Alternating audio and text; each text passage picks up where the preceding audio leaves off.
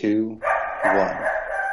What's up, everybody? Happy Halloween. Welcome to the Blue Coyote Podcast. It's a podcast for the people. I'm here with my friend Paul Dulski of Haunted Vermont. If you're into the paranormal, um, you may have just heard of this guy, the man, the myth, the legend. How's it going, Paul?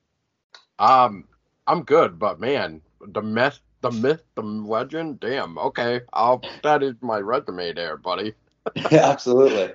Absolutely. I mean, I don't know if I'm big as like you know local author Joseph Citro, but I mean, I guess you could say I'm pretty big to the point where, you know, back back in 2012 when I was just young and stupid, and then I noticed like when Facebook was first starting out, kind of small still, like everybody had um, paranormal pages for their states, and it's just like you know what? I don't even find a haunted Vermont page so I'm going to do it. And that's what I did on August 26, 2012. And next year is going to be Haunted Vermont 10th anniversary. You know, that's kind of cool. Yeah, no, that's 10 years. That's something, man. 10 years. Um, yeah, so for for those who don't know, uh, like you said, in the Vermont area, as far as the paranormal goes, that that's actually how I um how I found you. I was just I was trying to get all this started, um, as you know, I small, just a small page, couple episodes out, and I just searched on Instagram. Uh, I'm like, man, I you know, I'm just trying to network. I'm like hashtag haunted Vermont, and you you guys are just are what came up. Um, and here we are, two episodes later, probably over a year. But uh, just to give a rundown before we get into uh, tonight's Halloween special, Paul, um, just give a, a gist of uh, of your your different brands and uh, and what you've been doing over those ten years. For those oh, who don't know, oh, just man. for those a little rundown. Um, so I started off at Haunted Vermont, and then um, from there, as things started to kind of slow uh, slow down because you know there's not you don't want to keep saying the same thing over and over and over again. So um, when people started to not uh, talk about their experiences and stuff anymore, and I didn't really have anything new. I kind of started to slide away from Haunted Vermont. From there, uh, my lovely partner Tessa and I, we basically started a horror podcast called the Everything Horror Podcast. Unfortunately, that is going to be getting shut down for a while because we just felt like we need a break from it there been times where we just really didn't have any guests or anything, and it just felt like the time was right to just stop everything horror podcast and now bring back Haunted Vermont, which Tessa and I will be recording season three of Haunted Vermont. So stay tuned for that. Absolutely, and that will be on all all the platforms that Anchor distributes across um, Spotify, Apple, Google, all the good shit. And um, and right on, man. That's uh yeah, it's been quite a ride, I'd imagine. Um, um, it really has because you know it's just like this this year uh, was the first time I actually requested every Friday off from my job in October because it was my birthday month and stuff. And you know what? I was like, I was like, you know what? I want to do some road trips, you know, and like I want to go to some of these scary places and meet these scary statues and stuff like that. And you know what? That's what me, Tessa, and our little one Amara did. We've traveled to different parts of Vermont and not really sat on the laps, but like you know, we we looked into the um uh I guess statued eyes of like John Hubbard, aka Black Agnes, and we're just like this is cool, you know? And exactly. it's just been fun. And like one of the cool experiences of this was, uh, oh God, I'm gonna like butcher the town already. But uh, you know what? Just for the, I think it was like New Haven. Um, yeah, New Haven is where uh, the infamous grave with a, a window is from uh, Timothy Clark Smith's grave who was afraid of being buried alive. And it's actually really more interesting to see it in person than the pictures. So if you guys can ever just say, I need a haunted road trip, I'm going to be cooking up something special and I'm going to try to do my best to share my uh, Google Maps list So it's going to be a list of all the haunted locations that you can actually go and visit at least. Definitely be keeping an eye out for that. Yeah, I'm uh like I I reached I messaged you. I saw you post. I'm like, man, I'm jealous. You're getting out there, going to all the different uh, haunted spots around Vermont, and um, yeah, it's important to take that time, have fun, get just dive, get involved with the things you love, and um, yeah, man, that's cool. Everybody, uh, so Paul will have that the different Google Maps. Um, so going forth, going forward, um, Paul and I both decided what we decided on for this episode. Well, uh, you know, plenty of stuff to touch on, but I guess let's uh let's get into some of these stories, man. Did you have something something ready to go? Um, sort of. So I guess uh, how about you be the honor and start first, and I will just follow on depending on the story. I might actually have something else. So, you know, I like to hear yeah. other people's stories. Yeah, yeah. Likewise, likewise. Um, yeah. Happy Halloween, everybody. We're just uh, it's Friday night, man. We're, let's do this. So. Happy Samhain, um, you know, and it we're so co- and before we start with the story, you know what? let's, let's just all take a moment and just appreciate what is coming up soon anyway, right? Day of the Dead. It's where the veil of the world finally opens up and the dead can come out and basically walk the earth. And that is basically what Halloween is, you know? We wear the costume so we can help guide the spirits around. And we keep away the bad spirits from the good spirits that are trying to walk this earth that's basically what it is. And I think a lot of people are starting to forget the real traditions of uh, Halloween. And it's not just candy and you know and costume. There's more to it, and I and it really saddened me when I heard like a couple years ago that like California and this state and that state were trying to ban trick or treating at a specific age. So once you reach a specific age, that's it. You can no longer trick or treat anymore. So I just wanted to say, please look up the real meaning of Samhain, aka Halloween, and just have fun with it.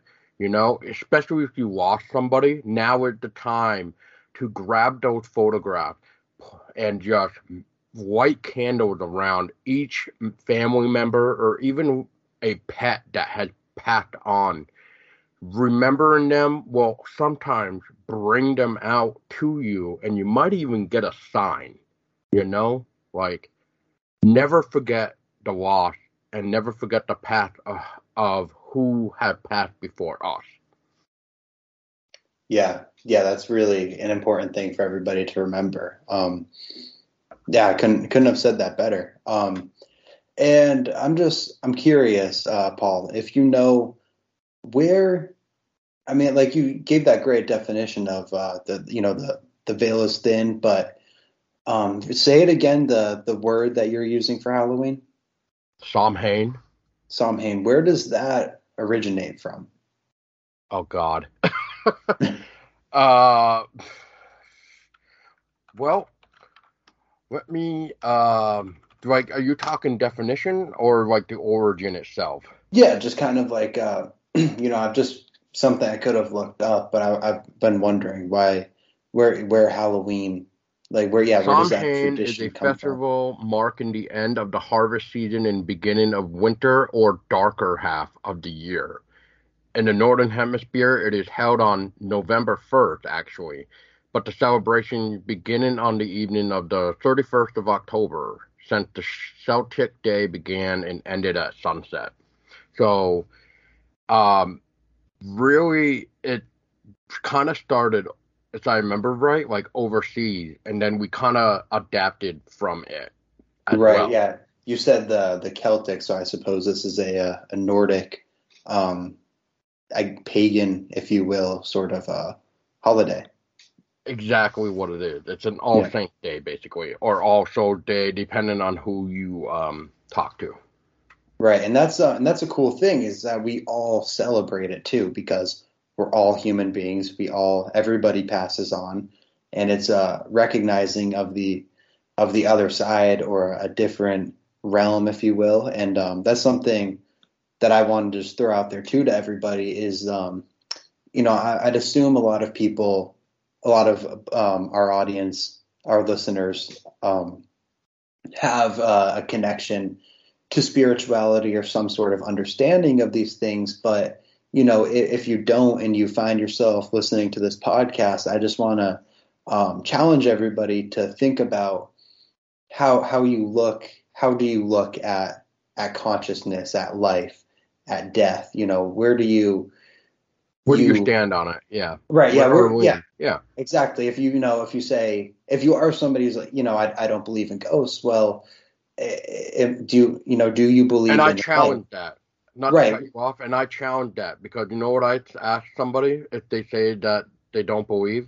I say, well, well, are you um, a follower of, you know, Jesus Christ? And if they say yes, then I say, then why, why don't you believe?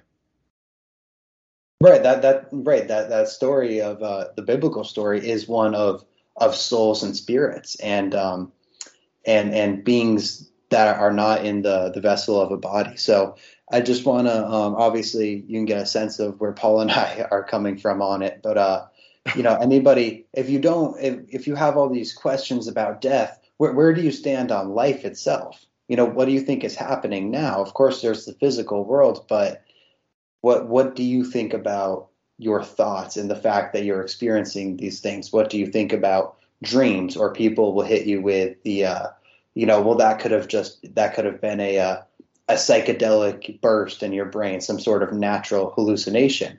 And what I say, you know, when when that comes up is what what's the difference? Where where are you drawing the lines here between just because I I didn't capture it in a physical sense, it didn't happen, do do the thoughts that I think did, did, do they excuse me did they not really happen? So I could uh, go on, but I just want to throw that out there to to challenge everybody philosophically. Yeah, that's yeah. a good way to do it. Yeah. Yeah. Right on. All right, man. All right. So I yeah, guess. so what's what's here what what the story is that you were getting ready to tell me? okay. Okay. So I'm going to take a quick puff. So now,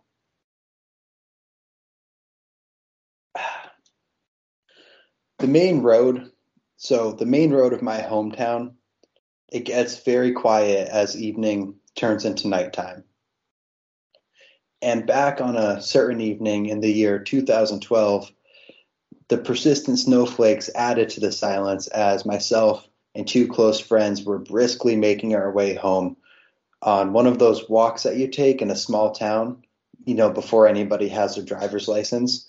We'd make those walks for snow for a soda or snacks or just to pass the time. And so on this evening, as we're making our way back to the house, um, it was really quiet like that and uh, we passed an elderly woman and we said hello as we were uh, nearing the end of the two mile walk back to my house. And back in those days, especially walking around at night feeling the ambiance, it wouldn't be unlikely for the three of us to be talking about someone's recent experience with the girl in the white dress. The ah, girl in the, the white dress. White. Yep, the lady in white was um, an apparition that resides to this day um, in my childhood home.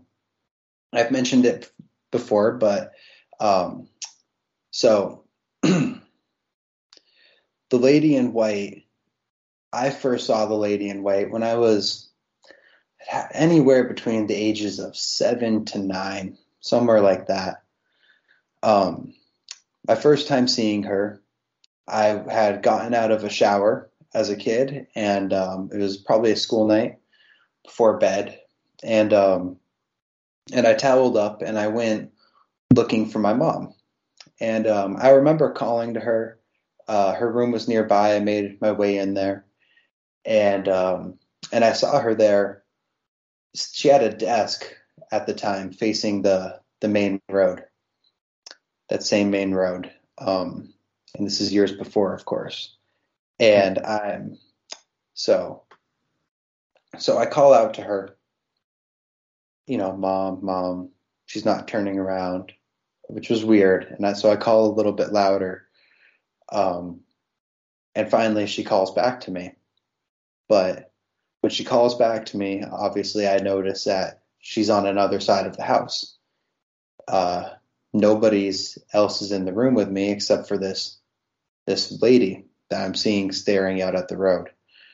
And uh, and I was, uh, of course, pretty frozen, pretty scared.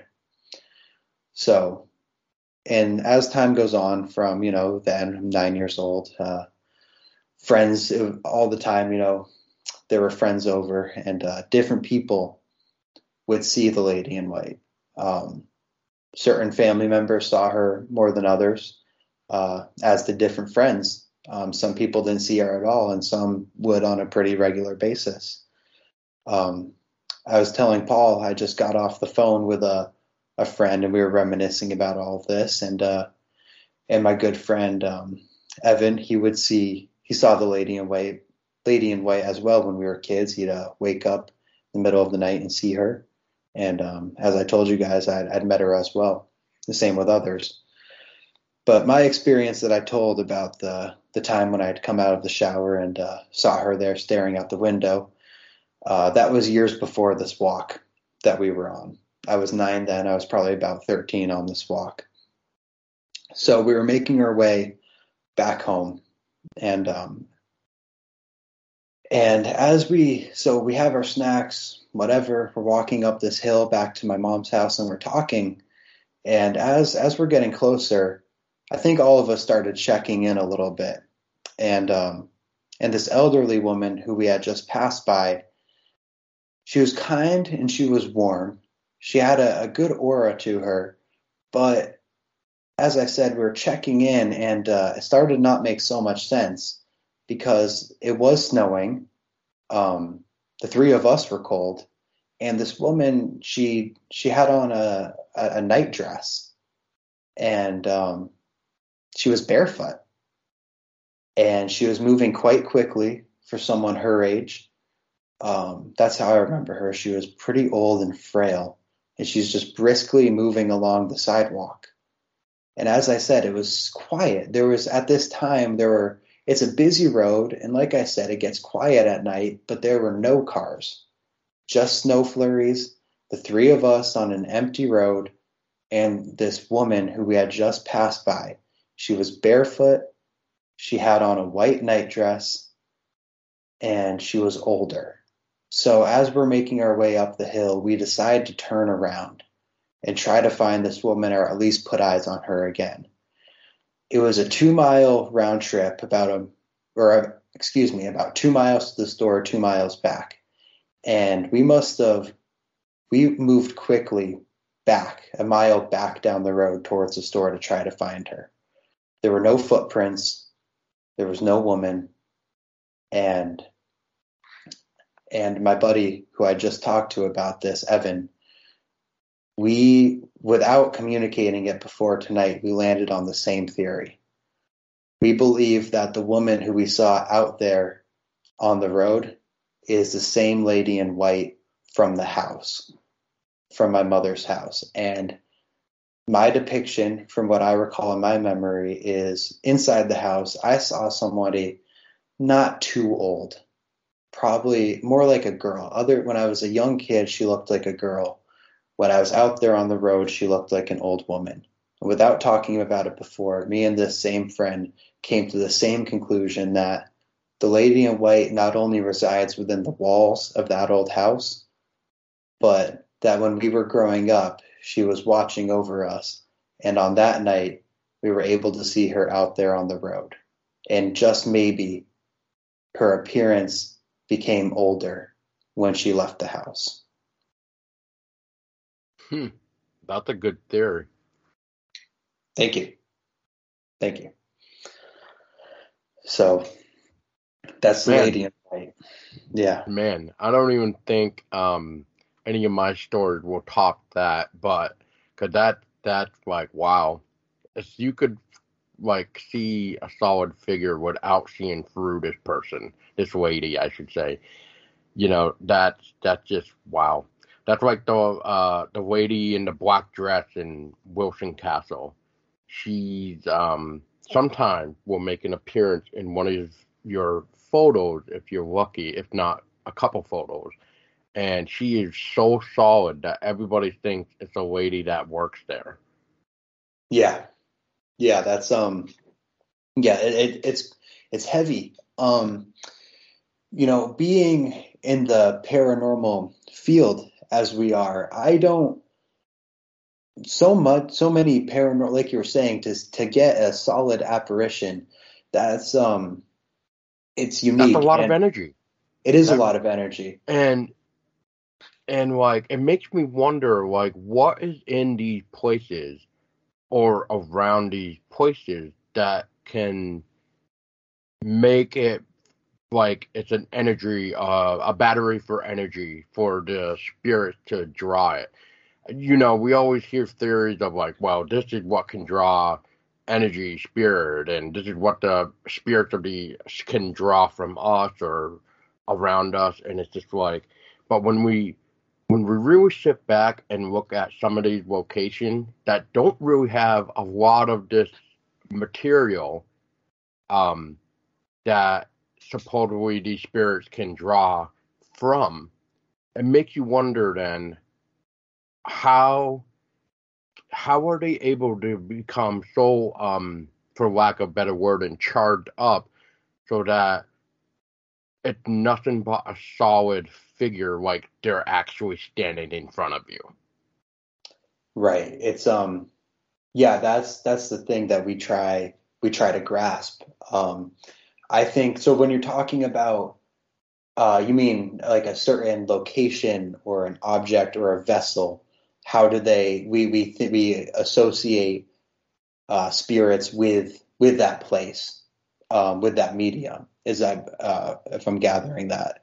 Um but when but when we're outside, when we're away from that, how does it work? And I think um, that's a part of a uh, man that it, it's deep, but I think that we we are this we are this realm, and that that ether is all around us. But that's that's the mystery of this whole thing is because that that scientific method that we use for the physicality for the the physical in front of us, it doesn't necessarily pertain to this to what's on the other side of the veil and that's i think that's where we get a lot of skeptics because people want that that concrete you know if i go to this place at this time and do this i'll see a spirit.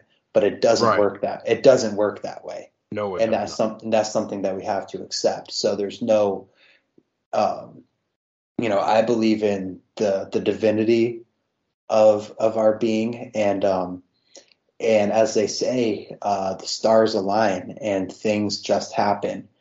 And on that day, at that time, um, because it's the I don't want to say the devil, but the uh, I'd say the beauty is in the details. The connectedness of everything is in the details. Because not only did we see her that night and walk past her, but there were no cars before she came around. From what I remember, before she came into sight, we we had stopped talking for some reason.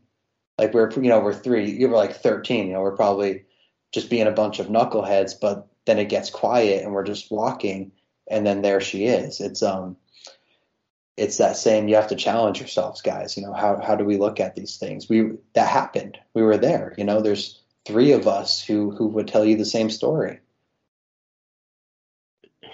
and that's pretty hard to um not believe when there's more than one witness. Right, right. But it's uh, it's not but something you can recreate. You know, you can go looking for it, but and that and and as you have, probably will agree with me on this, but when you do try to recreate it, it's not gonna be like it originally was.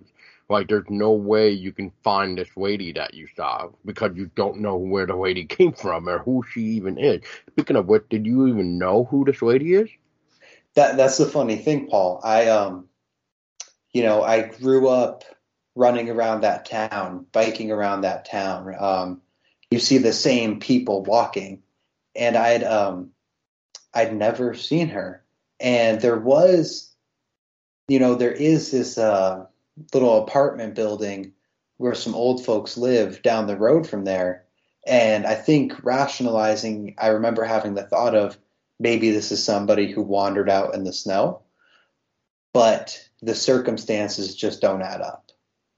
Because yeah, barefoot, you're wearing, you're saying she wore a nightgown, like, and depending on how cold it was, you don't want to be out in the snow barefoot in a nightgown. You're going to catch pneumonia. Yeah, barefoot in a nightgown, and that and that's the thing too is that, and she was moving quickly. I, yeah. I remember, I remember seeing her, and it, uh, and we went back for her, and we couldn't find her, and she just said hello, and um, so and we were actually acknowledged to the fact that you were you you three were there. Uh, I just I just got chills, man. Um, yeah, yeah, she did.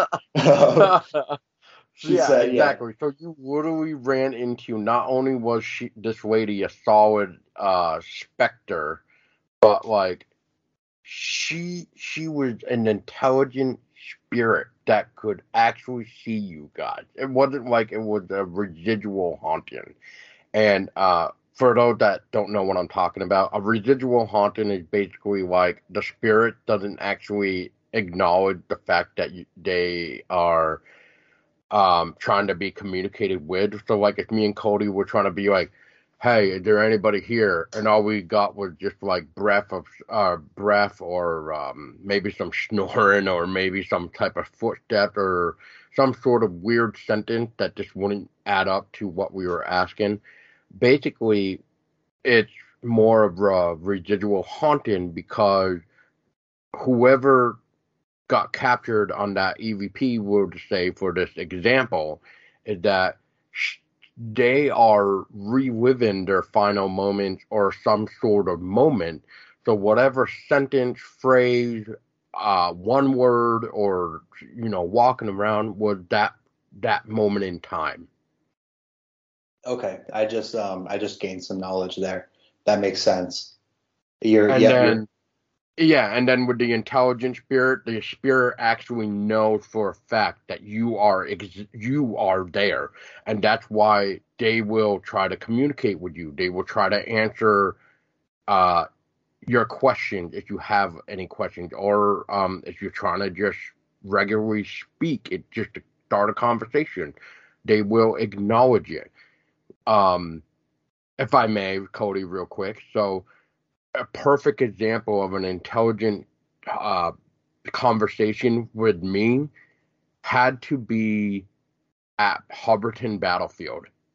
And I can give three examples right now that would just fit perfect to this. So, for an intelligent haunting of a specter that knows you are right there at that very moment in time that they want to be reached out to.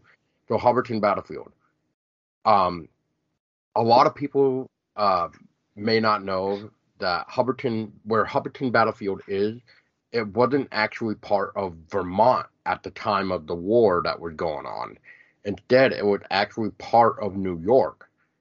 So, uh, when we went there and we went to where the cemetery is, one of the questions I asked in a way of like I was lost because I wanted to try to play it out where I was traveling and I'm lost because I'm trying to figure out where I am.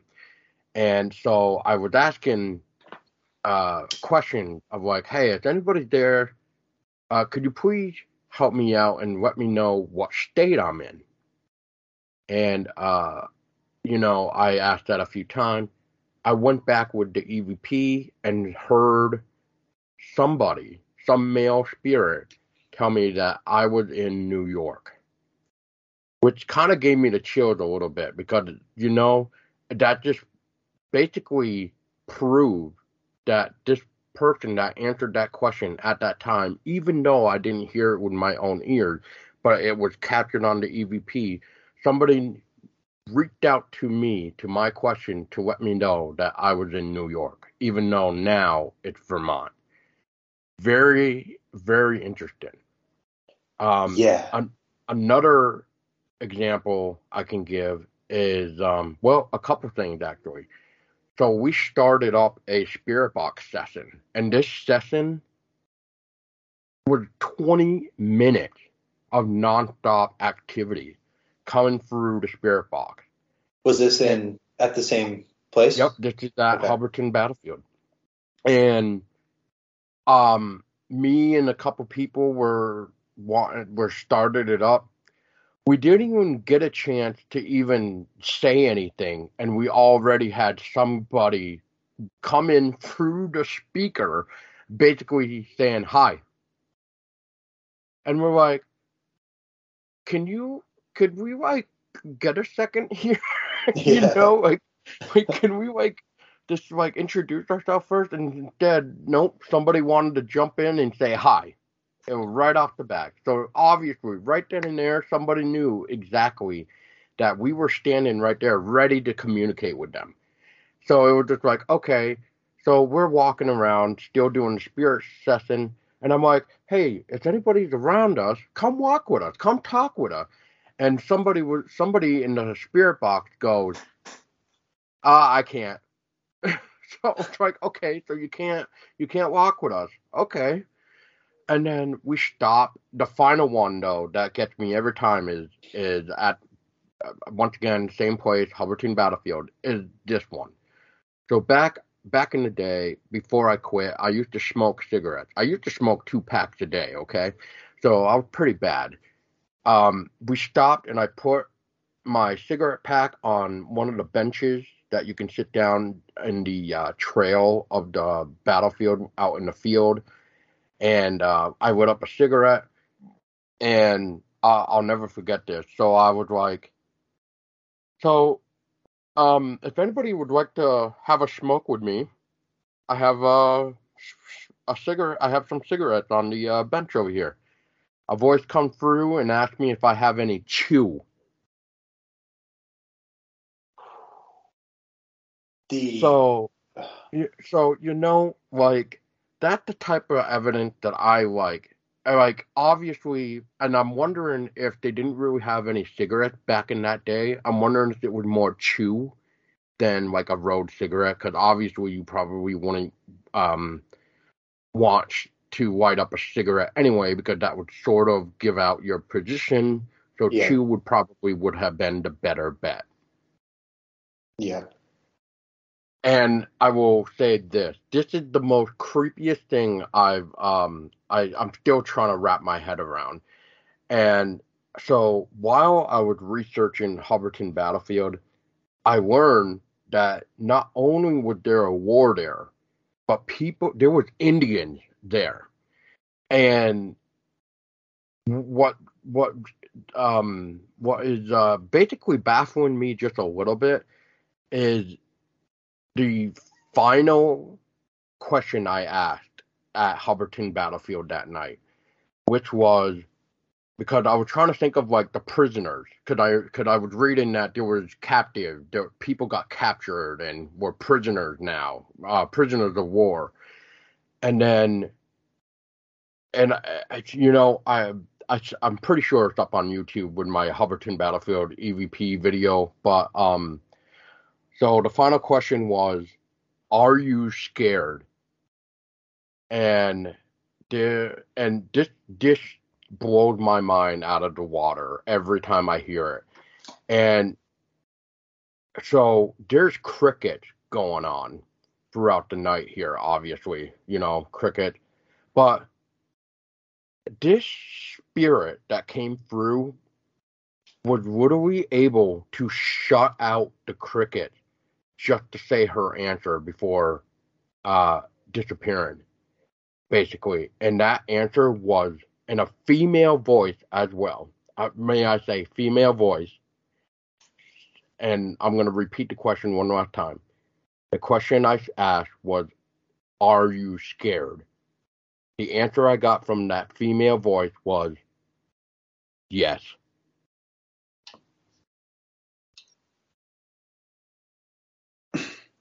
As as the crickets go silent. as the cricket went silent Jeez.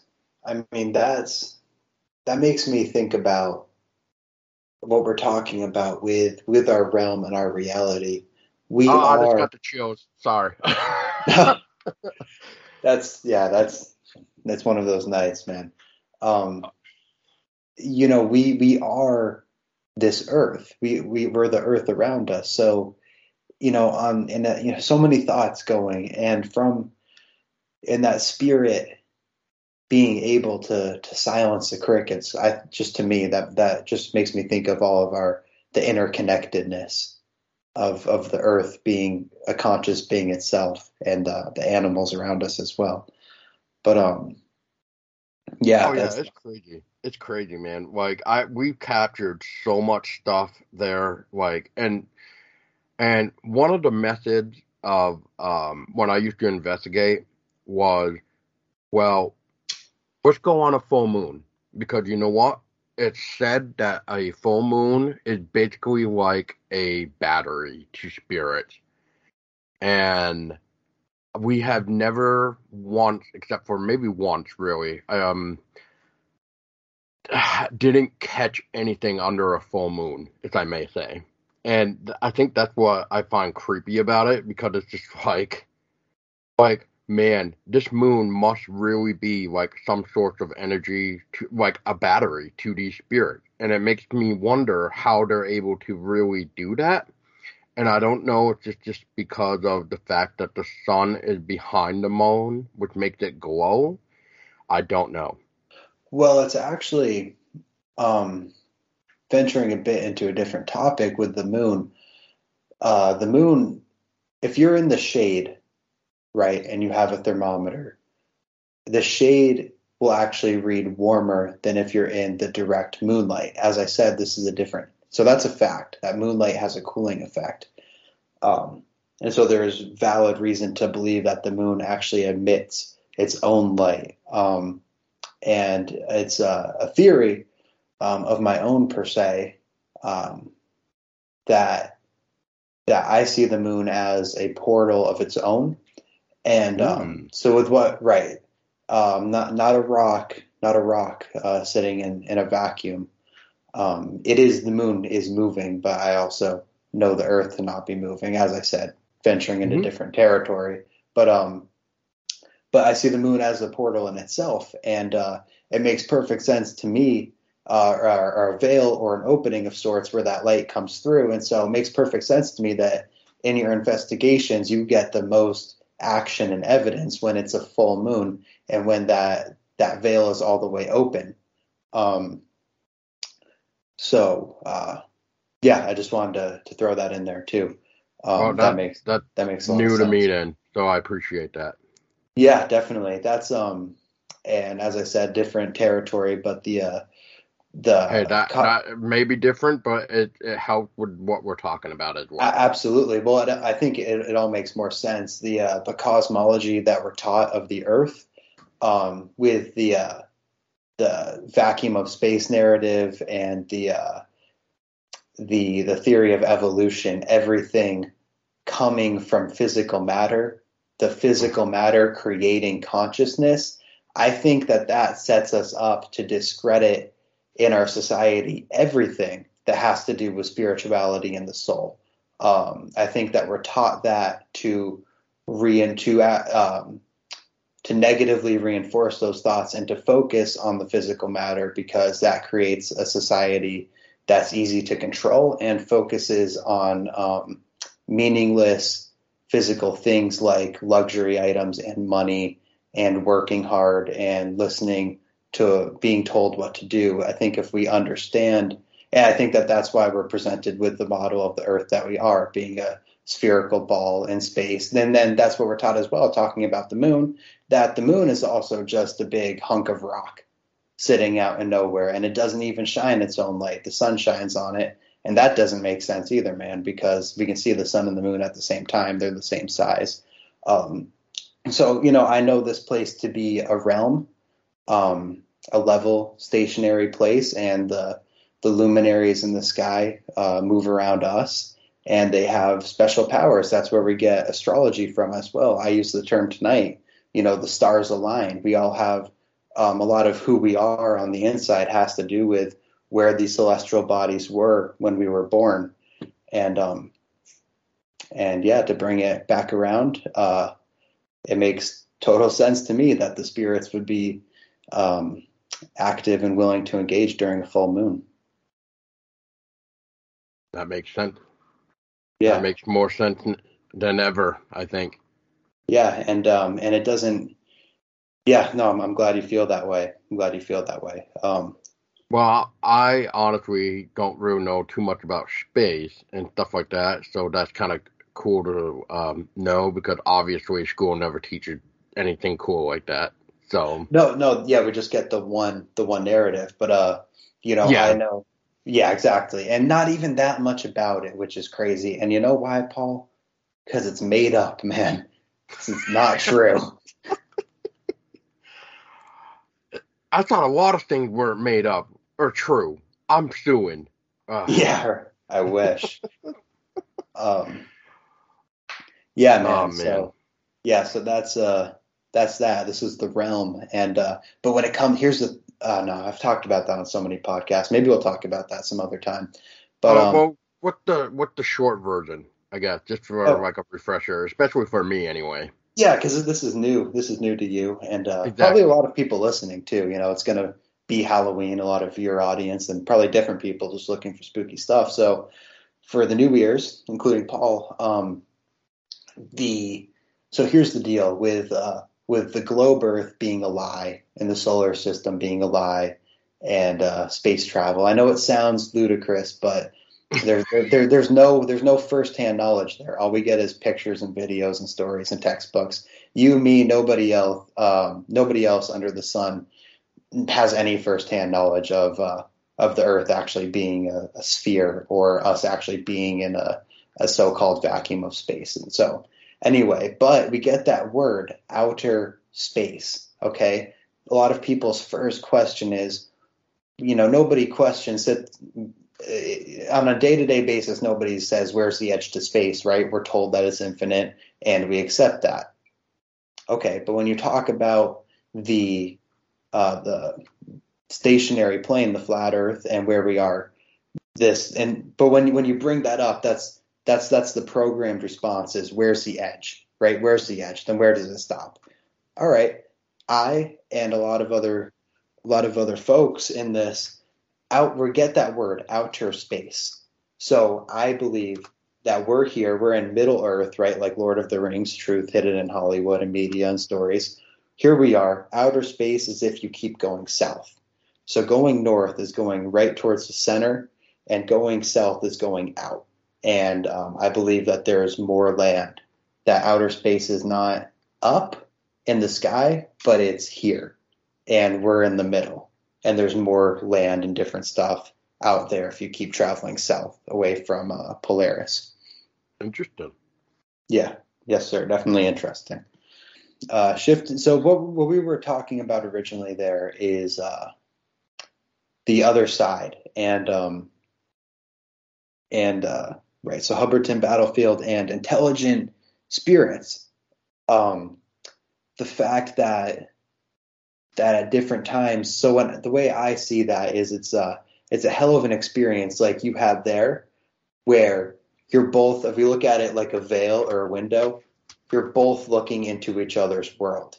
When I think Right. a lot, right, a lot of times uh, we just see them, and maybe they don't know that they can see us. That that connection isn't there, Yeah, But one of us- sense. right? But one of us gets a look into the window. Um, like even when I was uh, my first interaction with the white lady, I think that um, I- per se I was she wasn't. Um, I was looking into her world, but it wasn't one of those intelligent spirit moments that we're discussing. It was Right. just me being able to see in, into her world. Um, As far as you know.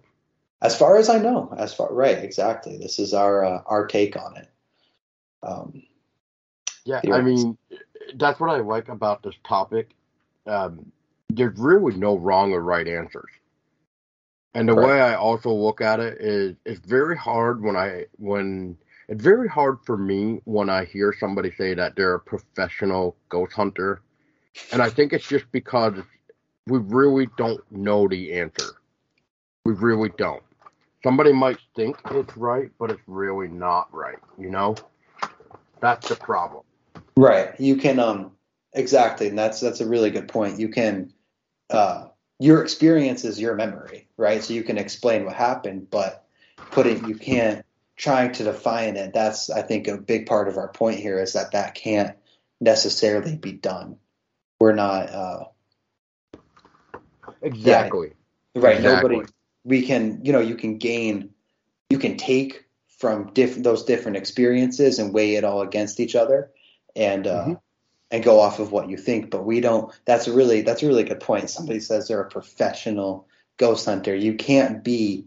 You might be somebody with a, a really uh, with a powerful gift, and that's one thing. But as far as going out there and having the ability to interact with more ghosts, no, that that's not a thing.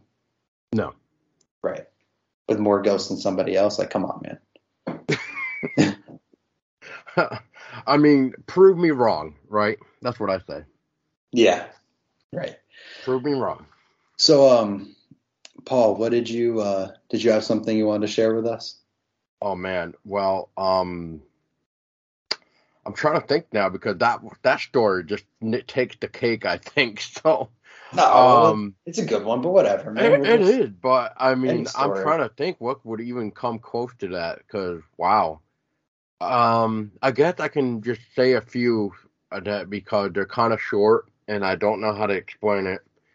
So maybe, um, I don't know, maybe talking might help me understand yeah, something. Yeah, more. we can just we can just roll with it. Well, um, yeah, I was looking at um a lot of different. I didn't. I felt like I had shared all of like you were saying. You don't want to say the same thing a bunch of times. So, like, I was gonna do the firefighter story. Um, since I mentioned that, maybe I'll get into it at some point. But uh, I maybe was looking... as a refresher. Yeah, that might be a good one too, because that was the one that I heard when I first came onto your show in uh, episode three or four, I believe. So yeah, yeah, man. Um, so that was a very interesting one, anyway. So let me see what uh, what I got here cooked up. So yeah, okay. yeah. We'll We'll see where so this goes. So let's go back to when I was young, and I'm talking like fourth grade or whatever. Um, back at the original house I used to actually live in and grew up in, I swear, I, I swear that um, whoever owned the house beforehand, they used to use the attic almost like as a poker night or card games or something because I used to always hear people that seemed to be in the attic almost like they were having a good time playing a card game or something like or something up there like maybe poker i don't know. I mean it's just so interesting that um nobody else heard it. And when i asked about it nobody knew what the hell i was talking about. And um so i kind of just left it as well whatever maybe they're just doing it. But then like when I keep hearing it, and you know, I know for a fact that everybody in the household is sleeping. That's when I started to first start to question reality. Like, am I even like after my grandfather died? It really started to open up my eyes of like, like, am I really dead right now? I'm just like, I'm just you know on borrowed time, as people would say. But am I just like playing this out, and then once I pass on, it's more like that's the real reality? Like I basically, it's kind of like a video game, you know. Like I downloaded this body or something. I mean, you know. Yeah. I'm like, it's really interesting, but, um, but yeah, I just remember that type of uh type of activity going on, especially one night where you're a little kid and you should know your bedroom door or even your bedroom like like you know from the floorboard to your bed to your, the floor to your window to your doors you know like you should just know where everything is so one yeah. night one night i um could not sleep and it was something was just like really starting to freak me out. And I just remember getting out of my bed and then like trying to find the doorknob for my door till I could like walk out and like go to my mom so like and my dad so I could just like calm down like you know because it was all just like you know like my imagination or something that parents would say and I could not find the doorknob I couldn't even find the door. It felt like it was so weird. It was like it was like I was just touching nothing but like a solid wall, and I was screaming for my mom for God knows how long. And by the time my mom like uh came through the door, uh I apparently was like facing the corner of the room. And it was like where my hand was should have been where the door was the whole time. And i just could not find that doorknob and it was so weird because my mom opened up the door like it was just like there the whole time you know? And i still to this day don't even know what what that what just like what happened there. I really just don't know. But yeah that was one of my short ones where i literally had the most horriblest time as a kid trying to find the doorknob. And I mean, I could not find it, even though I knew where it was, because I've gotten out of bed before with the door shut so many times to come out of my bedroom just to go use the uh, bathroom, which was literally across from my room. Yeah, that's um right. Something like that's pretty that's kind of scary. I mean, honestly, like the uh that that moment where you because like you're saying you even in the dark you know you know where the light switch is you all that stuff. You because if something moves you know you bump in because it used to be there. Um but yeah not being able to leave the room. And what gets me too is so with the people up in the attic that would happen was that like was that like a nightly occurrence? And it was only once you got into bed it was not a nightly occurrence. Okay. It, it, it only some, happened like every now and then. Every now and then, yeah. Yeah, man. That's uh yeah, that makes me um just kind of go, you know, bringing up memories. Um we were on the phone. I told you I was talking to my buddy who shared a lot of these experiences at the house with me. And, and this was in Massachusetts, correct? This, yeah, this is in Massachusetts. This is uh, an old house dated in the 1700s. I was on the phone with my friend, and he's deeper in this paranormal stuff than I even realized because a lot of the stuff that we're talking about, we shared the same thoughts and a lot of experiences at this house. And he was saying how up in the upstairs, there's spots in the walls where it seems hollow and it seems like you know, you ask yourself, what used to be there if you really look at it? And I thought that was so creepy because um, aside from the white lady in that house, I had this. There's just this one night. It remind, or what you were talking about reminded me of it because I had this dream that I, I so I'm in bed and I'm dozing off, and in my dream, a skeleton, a skeleton head and the arms start reaching out of the wall over my bed. Um, the skeleton was wearing a top hat in my dream, and he just nothing really happened. He just started reaching out of the wall, and um, it just makes me wonder because my because uh, of that conversation and uh, my friend Evan pointing out that the the walls are kind of weird. It seems kind of hollow. Um, just makes you wonder what what's in there. Hmm. Yeah. Oh man. Well, okay. Well, since you just brought up that what used to be there kind of thing, so this is for anybody that that may not have ever thought of this. I mean, I'm just trying to think of uh, other things to really share on top of what is being said too. So, yeah. an interesting thing that Cody just said is how the walls felt hollow, almost as if what you, was there before this wall was there, in a way. So, this is what I'm going to say.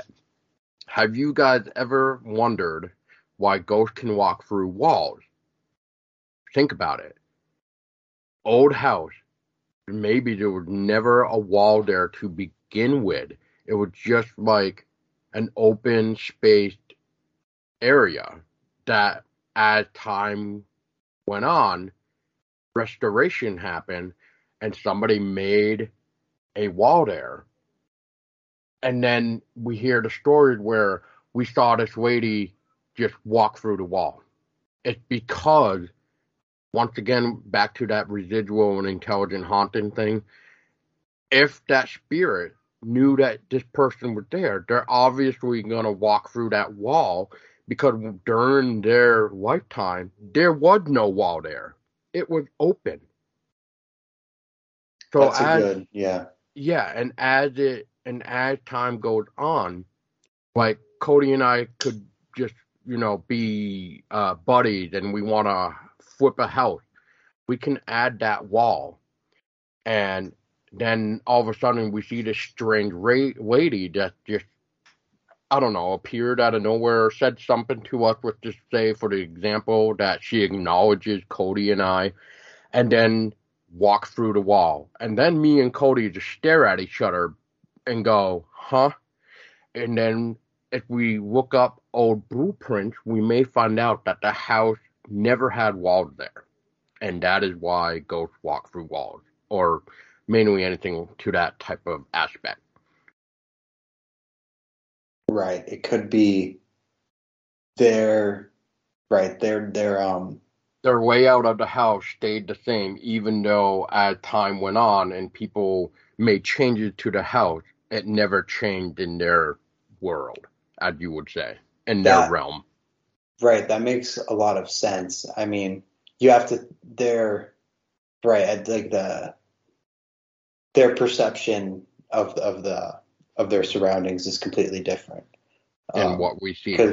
Yeah, exactly. That's why they'd, uh, yeah, and that makes me think like, you know, they're not, there, there seems to be, like, I, you know, this is speculation, obviously, but I think in their, man, like you're saying, they can walk through walls, but sometimes maybe if they, they harness enough energy, they actually have the density to knock something off the Right. Oh yeah, so, yeah. That's yeah, the energy dense, though. Right. They they become dense enough to actually like touch an object, but it's like where are those where are those parameters? You know, are you? But then you then you point that out if if they're uh, you know we see them, but they're in a different reality where there is there's no wall or there's there you know they're they're where the door used to be. But yeah, see, um, so for the people that may not be seeing the video that you edit, let's um, yeah. walk through the image that we see. Right, exactly. Yeah. So for yeah, for those for those listening, say a ghost, their bedroom door used to be in one spot, but now now there's solid wall. The door is on the other side of the room. But if you see them, you'll see them walk right through the wall where the door used to be, even though it's not there anymore.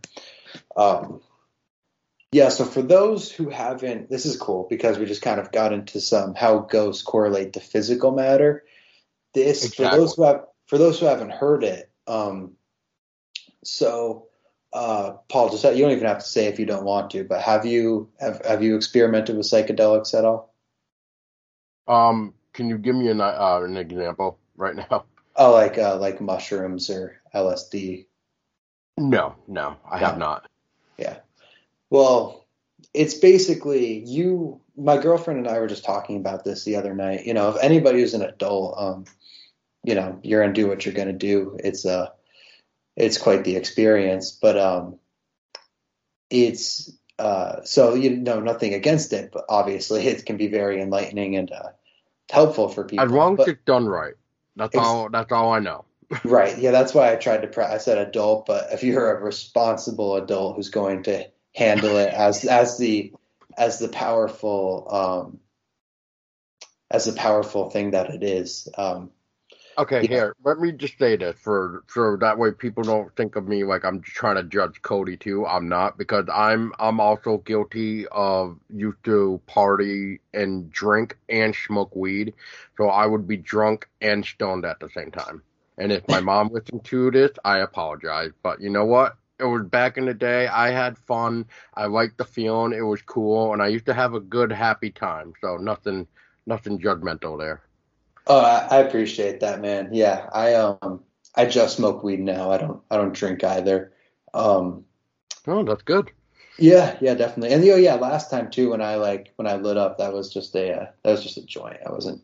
Oh, I don't. I don't care. I know. I know. I just you. It was just funny because you had just said like talked about how you or you were starting to say how you quit cigarettes, and then I yep. lit one up, and I was like, oh, maybe he thinks I was smoking a cig, but it doesn't matter. Um, no, it really doesn't matter. It does not bother me at all. Yeah, yeah, right on. Um, I figured as much. The uh, so anyway, no, Cody, I want you to stop this show right now. That's it. Um, That's it. Game over.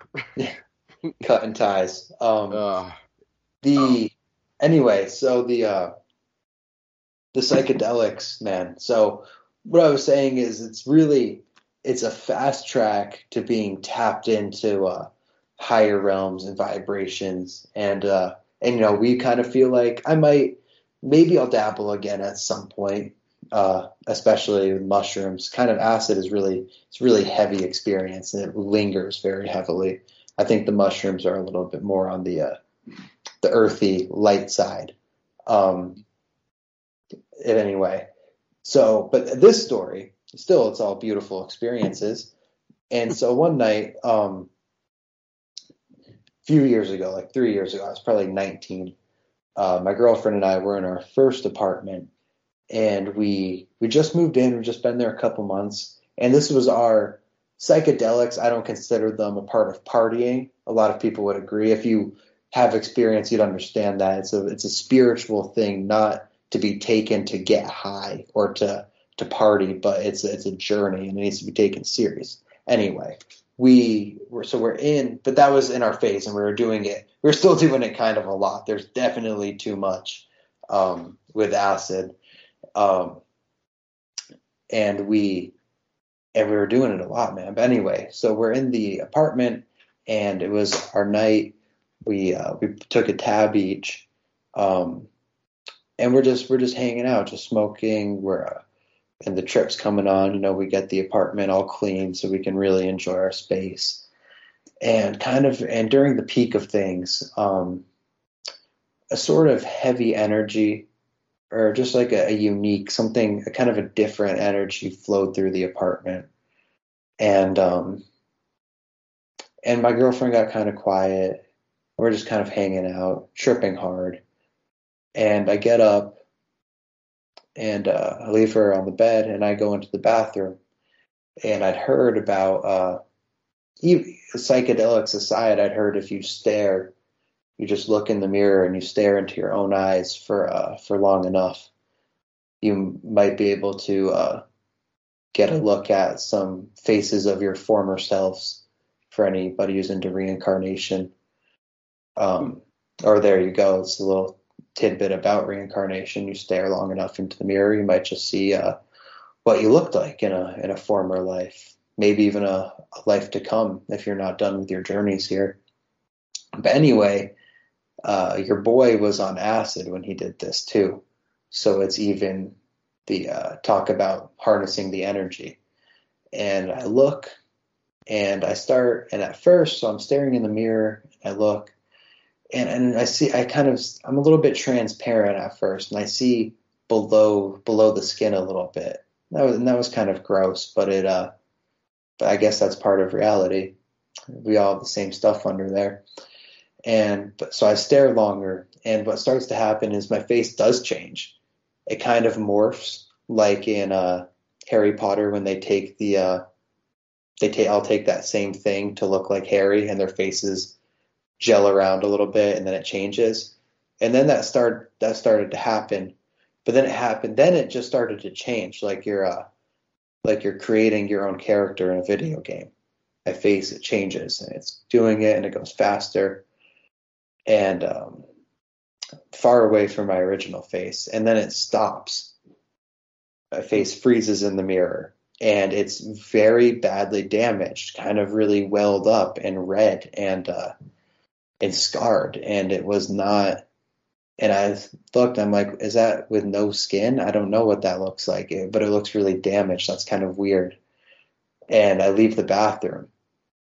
And my girlfriend is at the same time, she's having her own, uh, she's kind of in herself in the other room, just having, it was a heavy energy that came through, like I said, but she's unaware of uh, the experience I just had. But as she says, my face was pale white when I left the bathroom. And way. so we kind of sit down and I come back to terms with the fact that I'm in charge of, you know, I'm the creator of my reality and I'm going to, if I want to, I want to have a good time and feel good. So I'm going to kind of, and you're very able to, and man, LSD is all, everything is patterns and energy and light. And so I had that experience. Different colors and all that stuff. Right, colors and vi- exactly vibrations. And so I we chill out and you know, so I'm like I'm like, all right, here's the deal. Like I'm I'm gonna roll I rolled maybe the biggest blunt I've ever rolled after that in my life. Um and we throw on the office, you know, it's like a comfort show. And um and we just hang out and you know things calm down. Uh I probably I don't know if I, I probably didn't say anything about it at that point, but uh, that's neither here nor there. Um, we just wanted to chill out, and so we did. And she fell asleep pretty soon after, and I didn't though. You know, I still had that acid going, and uh, but I, I was smoking and watching The Office and cooling off. Um, but what happened, man, is so I'm laying there in bed, and once she falls asleep, I hear this um I hear this I just hear this noise. What what sounds like it's coming from my kitchen right? And just crinkle like just like this. I've got some paper here. Okay. Crinkle crackle crinkle crackle. And I'm and it's but it moves around too. It starts moving throughout the apartment. Sometimes it comes closer to me then backs up. Hmm. and I'm like all right. But at, at very first I'm just like uh you know maybe it's my cat uh, yeah, maybe there's a mice and a mouse in the trash can, or who knows what. But I go in the kitchen, I you know I man up and I go investigate, and there's nothing, and I lay back down and it starts again. But at some point, I did fall asleep despite the uh, the crinkle and crackle. Um, we wake up the next morning, dude. It was like Thanksgiving. I had to drive to Boston after that, and um, and we do but as we're getting ready that morning, there's a we live on a cul-de-sac and a bunch of fire trucks pull down and um and they they have something in a different apartment. There's like an oven fire or something, and the, so the firefighters are there. That, that's symbology in all of this. So anyway, time goes on, um, and time goes on, but uh, not long after that, maybe within a week or two, my girlfriend has a, a dream of uh, of fire trucks on the roof of our apartment and a fire and a, and a certain firefighter. And uh, she does some research. She looks it up. I think maybe even there and then she look. You know, you have her phone and she looks it up, and there was in that apartment building, in our building, there had been a firefighter by the name of Carl Snyder who died fighting a blaze in our apartment. So the crinkle and the crackle that I heard all night moving throughout the building was the sound of fire. And that damaged face that I saw in the mirror that took the place of my own was Carl Snyder, who had died there fighting that blaze. And that, and uh, what really gets something to point out is the interconnectedness of all of that first my my supernatural experience, but then the symbology of fire trucks being down there that same morning, and um, and then my girlfriend's dream where she saw the where she saw the the man. Oh man, yeah, it's good that yeah. you retold that story. It's so good. Like that's a perfect example, I think, of a residual and intelligent haunting at the same time because the residual aspect is that fire that occurred. And then the intelligent part is the firefighter that died. He yeah. He, I felt like he reached um reached out to you in that specific way to kind of like in a way be remembered. Like Yeah, don't forget me. Exactly. I was exactly. I was looking in the mirror, and he saw. Excuse me. And he saw a window of opportunity. No pun intended. To just to present himself. Exactly. And that's sometimes what spirits want too. They want to be they want to be talked with because they don't want to feel like they have been forgotten. So Yeah. that's why maybe sometimes, you know, our shirt might get randomly tugged or we might feel like uh we've been touched by on our hand, hair, shirt, whatever. It's just, you know, somebody just wants to be remembered. That's exactly, man. Um, I was thinking that it's most of these, right? These, uh, these residual experience. I've just kind of made up that term, residual experience, but I think it works. It works. this- It works. yeah, because um, the yeah these things. It's not um, ra- seldom is it that you you see a whole figure or you have that that visual or um, experience. It like you said, it's a tug on the shirt. It's that you thought you saw something out of the corner of your eye. Um, you know, something the- got knocked down. Something got thrown. Exactly. Something is no longer in the place that you remember setting it down, and now it reappeared somewhere else. Right. That that's most uh, that's most experiences. Yeah, but and uh, in the way of people not understanding specific signs of somebody trying to reach out or something, that's the type of stuff you want to look for. Maybe even a favorite song, you know, or maybe some song comes on that you don't know why this song is on, but later on, as you read the lyrics, you finally understand who, what that song uh, is about and why it got played at that very moment. Oh yeah, that's a great that's a great point. Um, and that makes me think of uh, of the universe as well. It can be um, you know, it can be a spirit trying to reach out to you, especially if it reminds you of somebody. You know, as Paul pointed out with his Hubbardton battlefield stories, um, you know, he's a ghost hunter and he had the uh, the ability to have because like i said it's uh, light and energy and electricity and you had those tools with you and you had the knowledge and the tools to give those spirits an opportunity to say direct to communicate directly um, but i was going to say is it can be uh, not just a deceased spirit that was a person but i'm a well i i know um, my experiences to align with uh, higher beings as angels or higher beings whatever you want to call it the universe itself like you you go to you check the time and it's 444 right that that's a sign that you're on the right path. It can be from the earth itself. Um, like i was on uh, mushrooms one time as well um, with my girlfriend and we uh, we got in a car and we had um, a different time before we had a, a really um, important moment together, a powerful moment, and the song "Meet Virginia" was playing. It just happened to be playing, but we had a what to us was a moment of connectedness that reached a a supernatural level. And then down the road, we take these mushrooms. Like I said, it's a fast track to that connection to the universe. And we get in a car. We're at the beach, and we get picked up in a car, and we get in, and fucking "Meet Virginia" comes on the radio. It's you just have to open your but they, you know, third eye, if you will, and notice these experiences. Exactly. Exactly. And Cody, for those that actually don't know what the hell you just talked about, mentioning the third eye, what what is the third eye?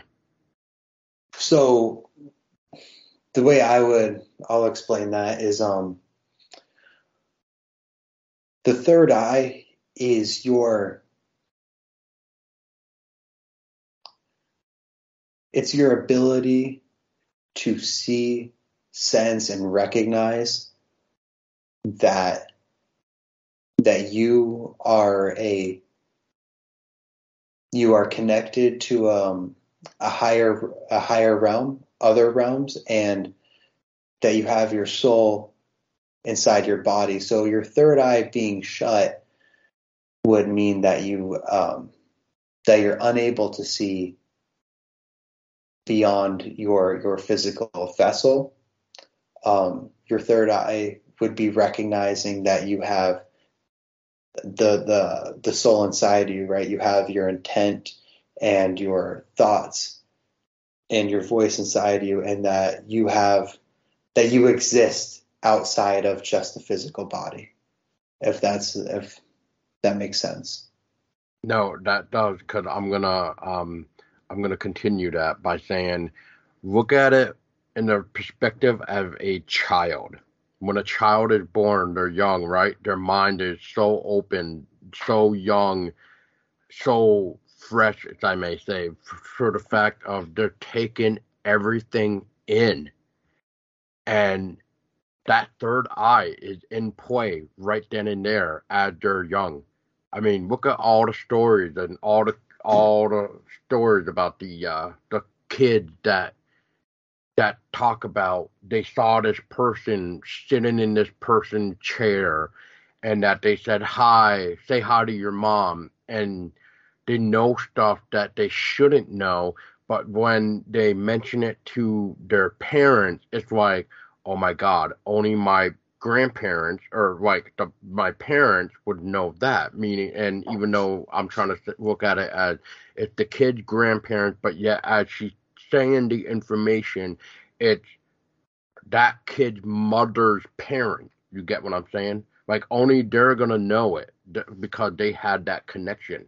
It might even be like the parents um nickname that they gave uh, that now current uh, mother will to say that the kid is talking to that you know the kid is talking to. Like maybe the grandparent said tell your mom that grandpa says hello uh what to say snookums right? Or or something ridiculous i'm trying to think of a uh, like a kid name we'll just say snookums right like just just for the the example as soon as that kid says, hey grandpa says Hi, Snookums. How would that kid even know that? Exactly. And then mm-hmm. uh, the last thing I'm going to add is it's really interesting as we grow older. Now I'm talking like me and Cody now. How how is it so that our third eye is starting is become blocked, right? Like it's no longer really that um strong as it was when we were younger. So now it's almost like we got to do a little bit more to appreciate our third eye just to, let's say, open it up. Right, we, we do. Um, we have to actively fight from having it shut. That's why you you enter this realm as a as a child, like Paul is saying, and they're able to see these uh, these spirits because they're they're connected. Their energy they're connected to the other side and another aspect to it is their vibe their vibration is so high. Um exactly we all, we all have an inner child and opening your third eye would connect you to that and they, they vibrate so high and we uh like and they they don't they don't judge obviously they act out of kindness and love and you know we uh and they they cry and they get upset about things but that they're the way they are as children, that's what's normal. It's normal to let your emotions through and you have to let that energy flow. It's just happiness and yes, they get upset about things, but we're the but like we're saying their third eye is open. We're conditioned to shut it. So as we grow older, um, we're taught we're taught not to show those things. Um, we're made to do things that make us feel ignore unpleasant. It. We ignore, ignore the signs. Right. Uh, suppress your emotions because they don't they don't serve uh, what what we're coerced into serving, and also we're made to do these things that don't align with our highest vibration, and therefore that kindness dwindles away, and it's also it's shut out by other people who have had their third eye closed off and their vibration lowered, and that's what we get into. the The child has it right. Kids have it right. the kid yeah, the kids see the world that we all should see it in a way, I guess. Um, yeah, that's why. That's why you know the kids always say, "Hey, who was this? Who was that?" Um, you know, like we, like I said, we always hear that story, and it's just amazing of how we, when we grow older, and we start to sh- have it get shut and it's just like wow like you know i remember this and this how come how come i don't even see them anymore but to say you know like i used to see dead people all the time why can i not see them anymore right because you've moved that that uh that frequency yeah, has the, been lowered mm-hmm. yeah because of the fact that like you were saying the world is trying to suppress us because that is not the way we should be looking at it. Exactly, and it ties right. They suppress that, they lower the frequency and the vibration, and they present us with that reality of the world where physical matter is everything, and it does the magic, and our actual consciousness is up for question. That actually happens if you follow that through that same system that shows us how to be uh, order followers right? Like so somebody like myself included, um, you know, they told me I have attention deficit disorder. They want us to follow orders, and if you have certain personality traits that don't align with somebody who's easy to be controlled, who's going to have a low vibration, they call it a disorder. And it's on you. You don't fit you don't fit the the world they're trying to create, but in reality that entire system doesn't fit our reality. That's why we're unhealthy. That's why people, it leads to things like truth within words, dis-ease. You get a dis-ease because of because of this this system that's trying to close us off to those things. That's trying to lower the vibration. Um, medicine. original medicine, right? Medicine. It's a uh, the biggest a, enemy you can to suppress anything. Mm-hmm. Yeah, it's, it's it's honestly that's a tragedy. The uh, yeah, how much they've gotten away with there. Um, oh yeah, Oh yeah. Yeah. And now now Cody, um you know, you just told two stories, so let me see here. Um, I think I brought this up last time when we talked, but I'm gonna just say it again for maybe new listeners. So back in the day, um, fourth grade, I used to go over to a friend's farmhouse, and so much stuff went on there. It was ridiculous. Like if if um, I could go back in time and tell my younger self to ask my mom for a video camera, that's what I would want. Because they're the first I'll never forget the first time I ever went to stay at his house. I could not sleep because I kept hearing footsteps coming up the stairs. And I knew for a fact that it was only me and my friend that had the upstairs to ourselves, basically. Uh, nobody used the other rooms and the other some of the other rooms were mainly like guest rooms and another one was like um a playroom but it didn't really uh it wasn't really used i should say. So i heard footsteps and and at some point in time doors that i know that we locked um and shut would just fling open on their own. And we have tried to debunk the theory that it would win, or maybe the fan was just strong enough that it like somehow pushed the door open. Um, I'm gonna tell you right now that a fan is not that strong enough unless you have a like industrial fan. But you're not gonna put an industrial fan in your house, okay? And a regular fan is not gonna blow open a locked door either that is even shut too, where you can't even open it from the other side anyway. But yeah, we had random doors open. Um, we did an ex- two experiments one time where we would uh, lower the music on his radio in his room, right? And then we would go back downstairs and like just watch TV, try to pretend like we forgot the radio or whatever. The next thing you know, the radio up in his room is like blaring. You know, almost like it was a sign saying, "Hey, you forgot your radio. Turn it off." You know, because when we would get upstairs, it's almost like the volume decreased, so that way it wouldn't be so loud as we walked into the room. But it was weird because we would turn it even turn it lower to like let's just say five, right? And next thing you know, it's almost like the the whole house was shaking in a way, like at 35, 40, depending on like what type of uh, radio CD player you had too. Because some of those old uh, radio CDs had like um, subwoofers on them, so you definitely know they had bass to them. But yeah, I'll I'll never forget that where the music just became louder, almost as if whatever whoever was doing that um, was trying to tell us, hey, turn off the radio if you're not going to be in the room. Another experiment that we did one time in the same household was uh, we notice, like, you know, we're kid, we're fourth grade, we don't pick up our rooms, okay? we'll admit it. Uh, we just don't, we're just that lazy as little kids that we don't want to pick up the room. We don't care, it's just a mess or whatever. But, um, so we left one time. His room was completely trashed. We didn't even like really tell his parents or anything because they were on the farm.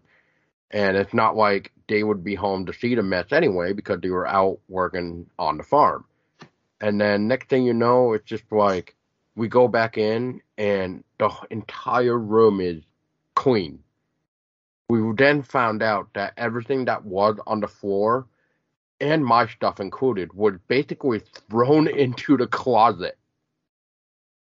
So, as the kicker to try to debunk this, because we're just like, okay, maybe it's just our our his mom and dad or whatever, right? So we brought everything out of that closet and scattered it all over the floor again. And this time, what we did was we went around the house to make sure like there's no other way to enter besides the uh, front door. And we w- waited until they came home from the farm. So as we did that, we went right back upstairs. Like as soon as they walked in, like they didn't just walk in for like two hours, you know, and we weren't, and we didn't do anything. No, we waited till they officially walked in to put um, their their jackets and whatever on the hooks to make dinner. Right. We went back into the room. Everything on the floor is now once again in the closet, thrown into the closet. Um, this is also the same place where during a sleepover, uh, I ended up getting moved from one place of the bed to the other. Now, I know what people are thinking. I probably rolled over. That's not how it worked. Because during my friend's birthday, it was me, another friend, and my other friend that lived there. So, three of us, okay? One of us was like average height, average weight. I'm a scrawny little dude at the time. Now I'm kind of like chubby, but think think the thyroid and everything it doesn't help. But anyway, um, the point is, my friend always needed to be by the window. He he he was kind of like that person. He had to have like either the fan or an open window on him, basically. And uh, the scrawny kid was in the middle, and then I was at the end of the bed. So in the morning, I was by the window. My friend who was by the window was um on the floor, and then the scrawny guy was where I was. So explain that to me. How how did that work out, especially when um you know, like I said, I was at the end of the bed, the scrawny guy was in the middle, my friend was at the window. You could not get up without waking us all up and it's not like we rode over our friend in the middle because let's be honest, we would have suffocated him, okay? I mean, he was the scrawny of them all. But yeah, in the morning, he was um by the window, was on the floor, basically almost tucked under the bed in a way, almost like almost like trying to like keep him warm or something. We never quite understood that uh, specifically, but we kind of like came to the conclusion that it was basically to block some of the cold wind, right? And then our friend who was in the middle was where I was, basically at the end of the bed. I was by the window, which I at the time I didn't really like being uh, having a fan blow on me, and I didn't really care for an open window. So I always felt like I was gonna get cold and get sick afterward. Um, another very weird time, I will say, at the same place, the farmhouse, is it was just me and my friend now. The next morning, there was a message on my friend's mirror, and it basically was a heart, and inside the heart was my friend's name. And we're both kind of scratching our head because he locked his bedroom uh, door at night because his sister liked to always play pranks on him. But this was a this was a night where I stayed where she wasn't even there. She was at a friend's house. So who was it then? Who took like and we found out that it was melted crayon. My friend confirmed to me, to his knowledge, that he had they, I should say, they had no crayons in their house. Even though his parents sometimes watch a kid who does color with crayon. However, they always take the crayons and stuff back home once uh, the parents of that kid uh, get out of work or whatever. You know, they grab the kid, grab all his stuff, and then just head home. Nothing of that type of stuff is um, stayed at the farmhouse. And it's not like we play with crayons at the time either. And I'm just trying to say that as because, you know, um, we have better things to do, like be outside and stuff, enjoy that type of thing. We want to be active and stuff like that. So we that that was always a very interesting thing. Melted crayon, which we're trying to even figure that out. How would the crayon melted? But we did find out it was crayon. And where did the crayons come from? I don't know. And why was there a message that had a heart with my friend's name in it? I don't know. yeah, I have a, a, few different thoughts and points going off of that. Um, you, so just for everybody listening, I feel like, you know, Paul, you do your due diligence in explaining that that some obviously not uh, well, like I said, it depends how you everything. What I should say is everything has a meaning. Everything that happens means something. You know, life is very poetic in that way. But um, right, but what is the meaning? I guess right. Yeah, and it's not always translated. It doesn't always get delivered through the supernatural. Um, like in my second apartment, my cat used to stare at. He used to stare at spots in the wall and mm-hmm. follow mm-hmm. and follow it around and um, tried to figure it out, and I realized, oh, there's mice.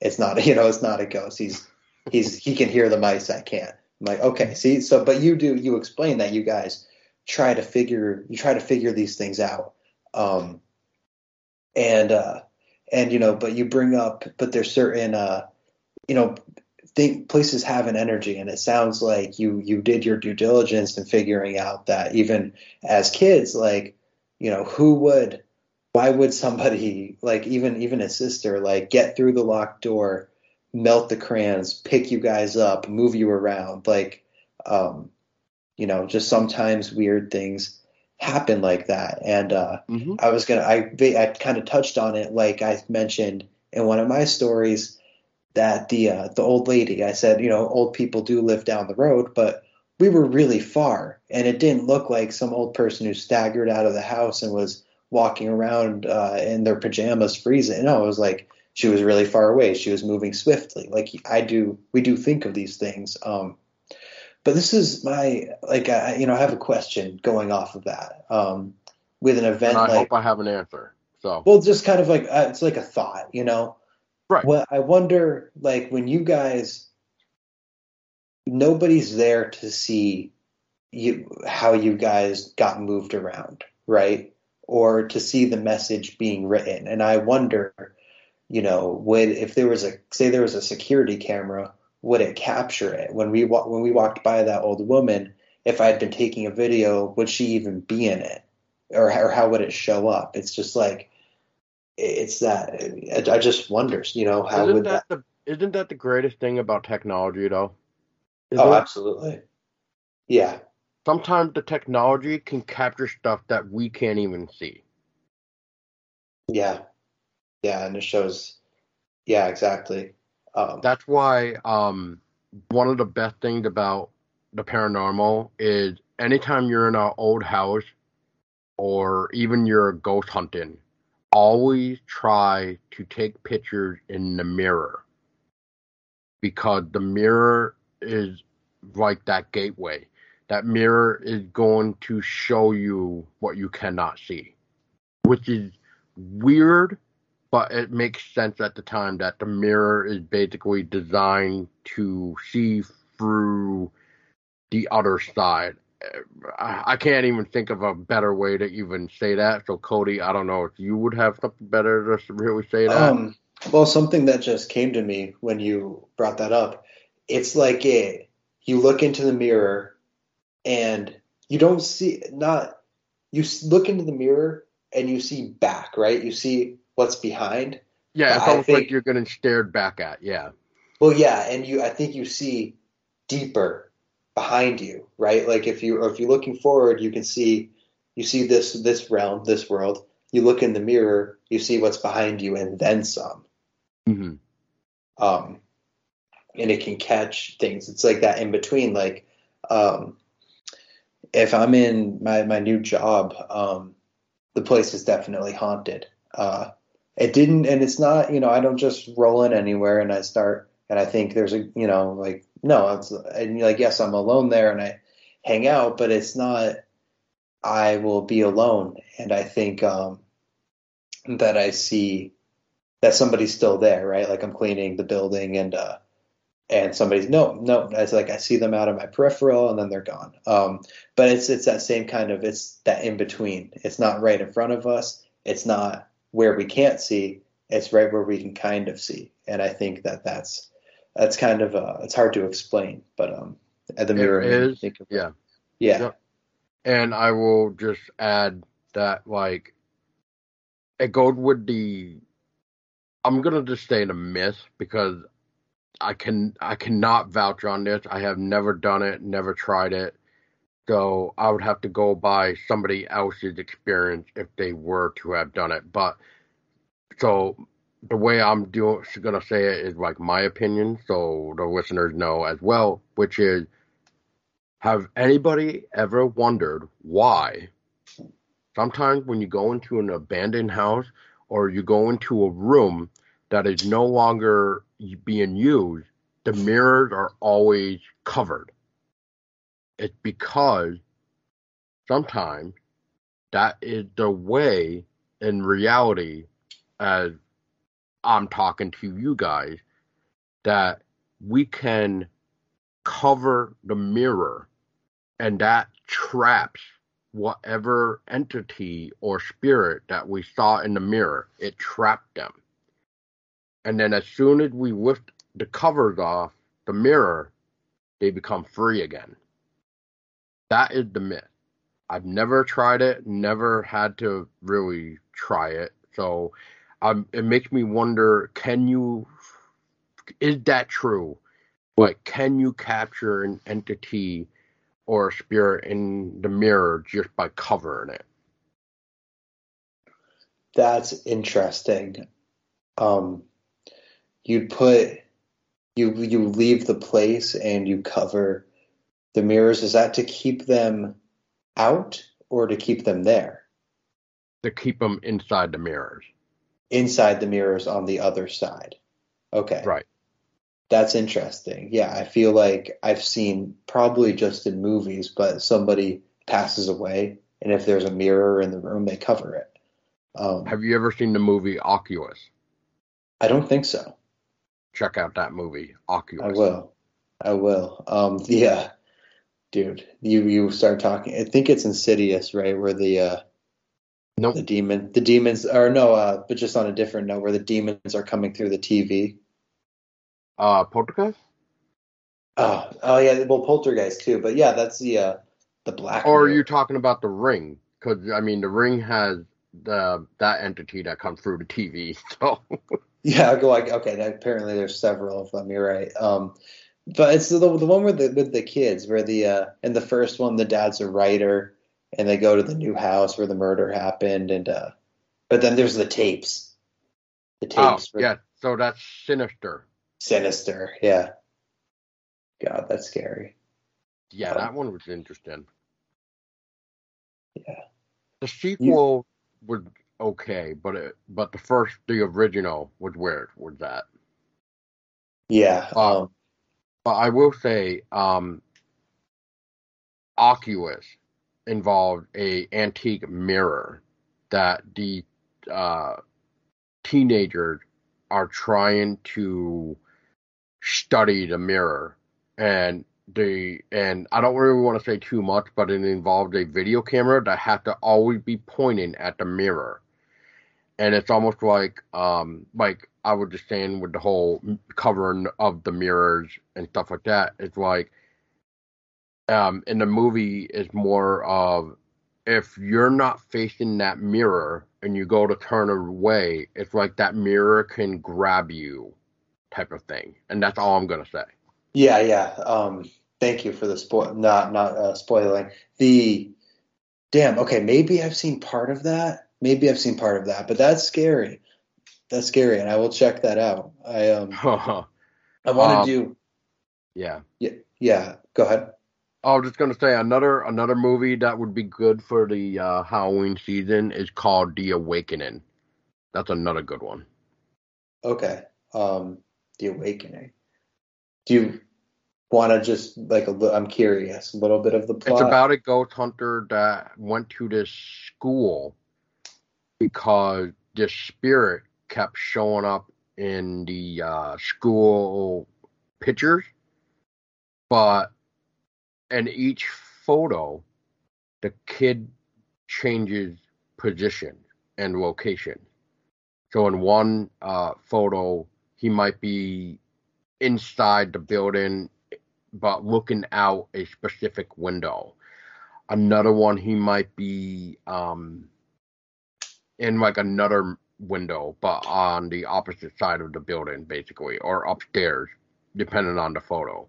And then finally, the last photo that basically made the school want to contact this lady uh, to come check it out was because the last school picture they took, that boy that was inside staring out the window is now directly standing next to the student in the class photos.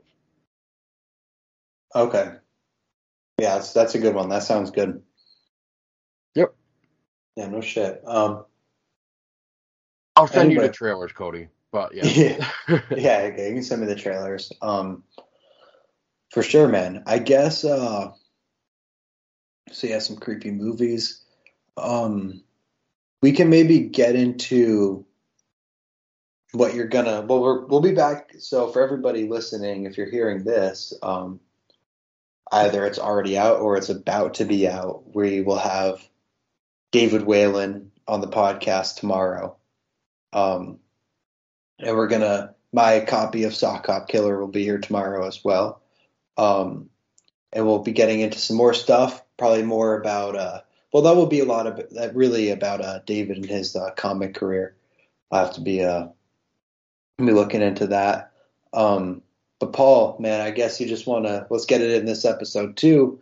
Um, upcoming projects, a little, just a little bit about that and uh, what you've got going on in Haunted Vermont.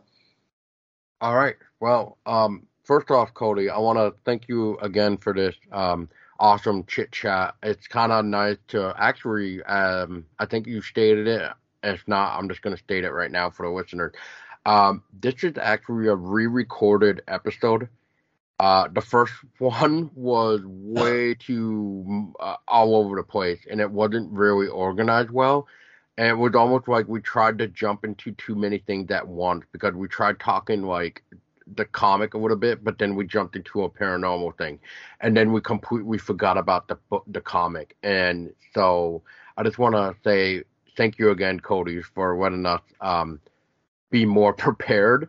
And I think by allowing us to share some stories and then going into some details of what we were sharing to help maybe understand what was going on, uh, I think helped out a lot, especially for the spooky season. And depending on when, depending on when this episode is released, uh, everybody, like I said uh, earlier in the episode, if you guys lost a loved one or a pet, please go get that picture and get some candles, white candles at least, uh, because the uh, candles are very important. White candles offer protection, and it also shows a sign of love in a way uh, for the white candle. That's why, like you always hear with, and that just that just uh, made me think of two stories now. So I'm gonna have to share them after I explain this. But please, please don't forget your loved one, your and your law and your pets. Your pets are still with you. Your pet never left. They may try to tell you that pets do not have souls, but do not listen to that. That is a damn lie. Animals love is so uncondition unconditional that it's a everlasting bond. You will never ever break the love between you and that goddamn pet that you had. That pet will forever just love you because that's what they do. They they look at you as if the the pet is your own child. You may not be able to even have your be able to have your own child. You may have to adopt, but the pet is always your goddamn child. So always cherish those moments with your pet. And I already know Tessa's probably hearing me say this, and she can back me up 100% that you do not ever want to forget your parent, uh, your parent. You don't want to forget your parents for sure, yet. You don't want to forget any type of family member, but the most important thing is your pet. Those pets will never, ever forget you. So please light candles and remember the good times with your pet as the day of the dead and the veil is thin and let your parents, your friend, your pet know that you still think of them by lighting a candle. Now, um, for Cody's question about Haunted Vermont and my project, there's so much stuff going on. Um, Haunted Vermont is getting a season three, and we're doing haunted colleges and haunted high schools. Um, it's going to be another six episode, and then we're going to figure out what we can do next because we want to always try to keep it fresh. Um, I'm looking into maybe like a voicemail system where people can call and leave a voicemail to share their stories to be featured in a episode. Um, I got Terror Trail 2 to film next year. Um, me and my friend Katie, who had done the special effects and makeup for both The Passenger and Terror Trail, is actually directing her very first short in a collaboration with me, um, which is called Take Two, which that will be out next year, along with Terror Trail Two. Um, I got the sequel to the uh, the Sock Hop Killer in the works. Um, I got another type of book in the works because I kind of want to make a book that is in tribute to the style of R.L. Stine and I'm also taking some real life experiences that I've actually shared tonight into this book to help it really make it a little bit more terrifying for your uh, middle school kids. um, yeah, man. I mean, there's just so much going on. Like it's like my brain is gonna be busy for a long time, and as um we were saying beforehand too, like it's the whole mental health month, and that's basically what I'm trying to do. I'm trying to keep my mind busy in this chaotic world that we live in now. And um, do you have anything to say to this before I put in my two stories that I just remembered? Um, yeah, thanks, man. I just uh, for uh, everything you said about with the uh, the loved ones, absolutely. Um, let them know. I'm sure you know if they're watching, it means a lot.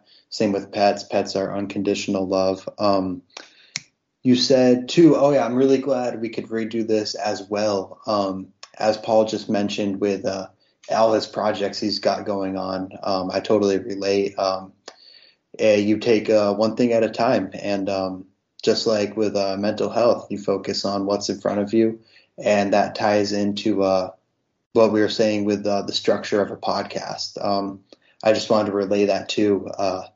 You know, I'm glad that we this feels really solid tonight. I had a lot of fun. Um, yeah, I know we're still going to tell a couple more stories here, but uh, yeah, just I'm glad that the audience uh, knows that they're going to get what they came for with this one. Um, I've learned a lot through, uh, you know, coming the podcasts I've done so far. Uh, every one of them has been a great time, and of course, it's all you know. I think it's all great stuff, but uh, that kind of that uh, being able to you have topically um, focusing on uh, on certain things. Um, that's something I've learned along the way, and that uh, just ties into what what we're saying about life. Um, so that's uh, my advice to anybody who's gonna who's working on uh, something uh, working on a project or going after going after a career or just trying or just the day to day life, just uh, one day at a time.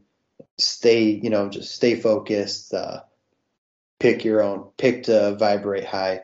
Anyway, uh, that's what I've got to say. Take it away, Paul. All right. Um, so the two stories that just r- reminded me when I was just talking about candles and stuff. So this is why I, I remember by the candle. So first off, make sure you have white candles because they signify protection.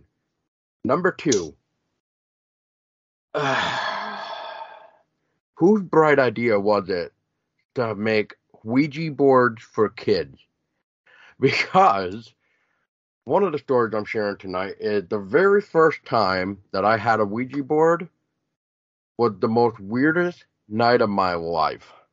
It was after my grandparent, uh, grandfather, my first one, passed away, and um, we got I got the Ouija board for um Christmas, I believe. I don't want to say birthday, but I want it. Christmas sounds right. Anyway, so I'm reading the instructions. With the instructions right now, don't even mention that you need to protect yourself. So, like I said, so whose bright idea was it for uh, kids? Anyway, um, as the Ouija board was um, doing its thing, um, as and I'm only saying it like that as in because you know you're a kid. So as I'm letting it do its thing, I uh, do what basically the instructions tell you to do. You just ask questions like who's there, etc., etc. Um, by the end of that conversation, it basically came down to the point of it was possibly I was in the contact of my grandfather that passed away.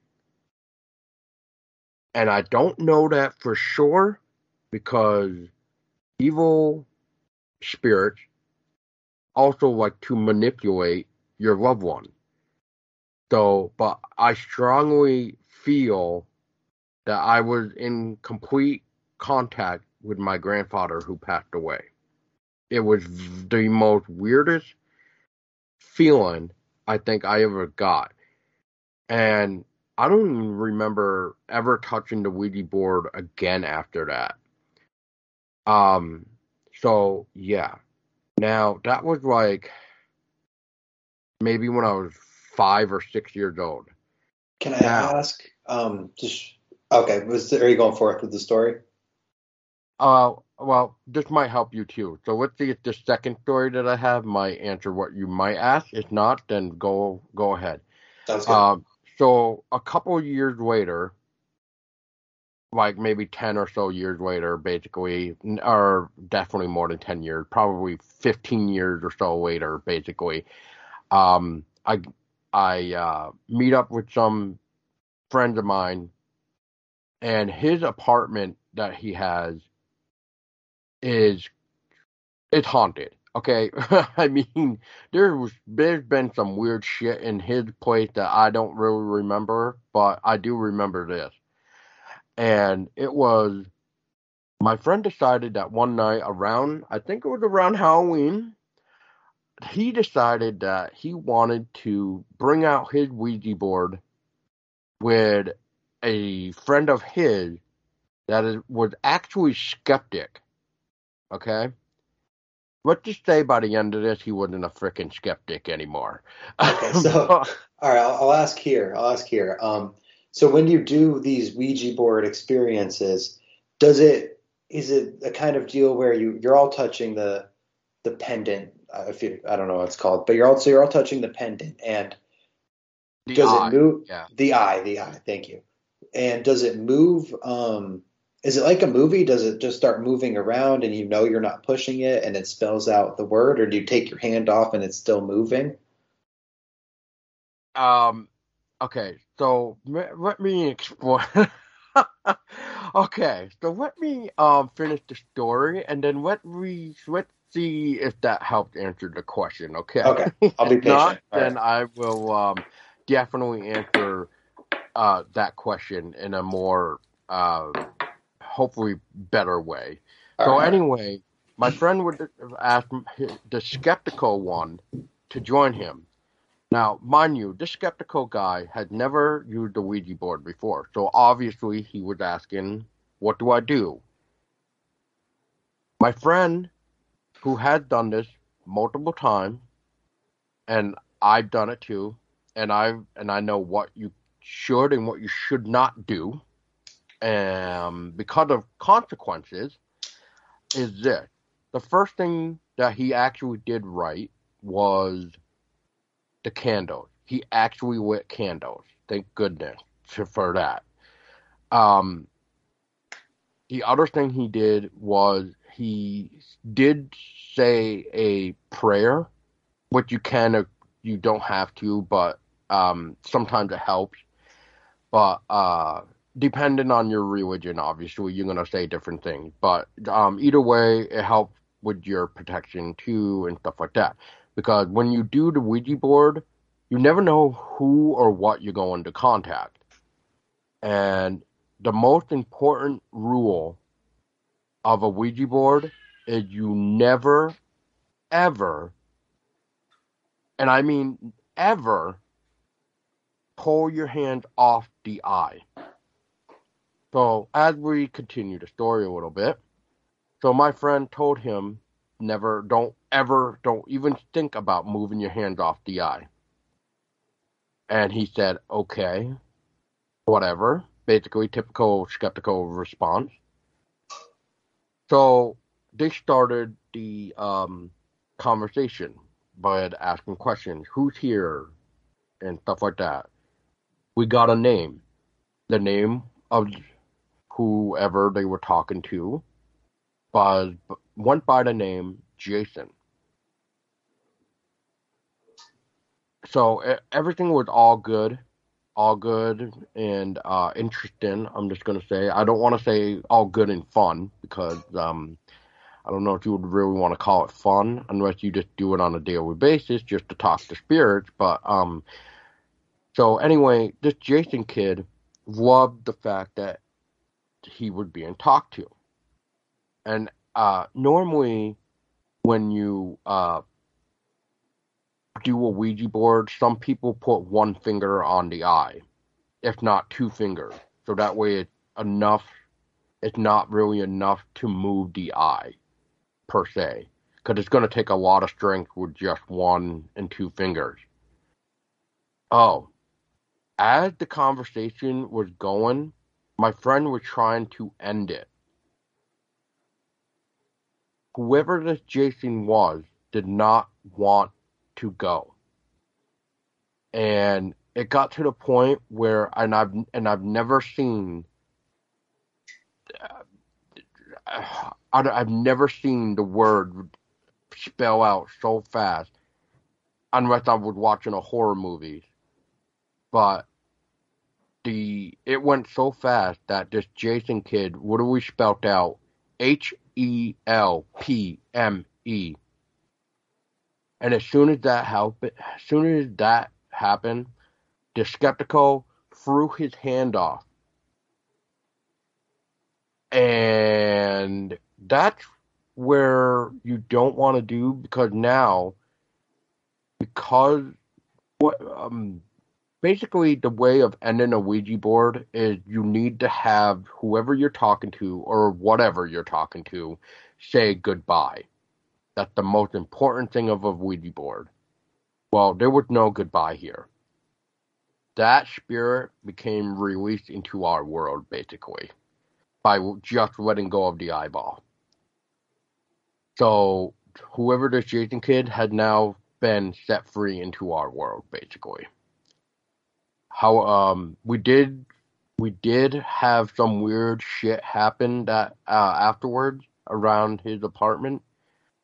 Um, my friend was really pissed off at the skeptical guy, and I mean like really pissed off because he lifted his hand, uh, fingers, and we had to take care of that situation. Which that's not even a fun thing to do, either. Trying to um, you know put the spirit back into um, the board itself to then get it to say goodbye, basically, or even if you even did it that way. Otherwise, I don't know what he did. I just know that he was going to take care of it, and I said, "Yeah, dude, I'm I don't do this type of stuff anymore. So, not with Ouija board. So I I was out. but yeah, that is, I hope the answer to your question there, Cody. Yeah, yeah, that does answer my question. Um, so it's a rule that you do you don't take your hand off, right? So you don't man, take your hand off until whoever you're talking to says goodbye. Yeah, I've never done a Ouija board. Um, if you do, be careful. Yeah, yeah, it sounds it sounds like so. Um, yeah, man, I one time as far as like only uh, with trying to get rid of a spirit, um, my buddies had a, a house. They're renting a house, and uh, one kid he was pretty, you know, he was partying. He was pretty gone one night. He got up to use the bathroom, and uh, and um, and he said he saw just a woman, just a, like a like a silhouette, kind mm-hmm. of uh, like the energy, just light, but but a woman standing out in the kitchen. He walked up to it and um, you know saw it was transparent. And uh, I don't know what to do. I guess this is a question as well. I mean, you said you don't really uh, dabble in the eradication of spirits too much, but they asked for my help, and I was, you know, I just said okay, and I brought the Palo Santos and the sage, and um, drew some symbols on the windows to try to just to try to help that situation. Sigils are always a good thing.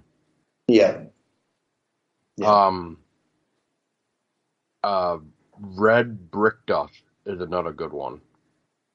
Red brick dust. Okay, I'll remember yep. that. Yeah.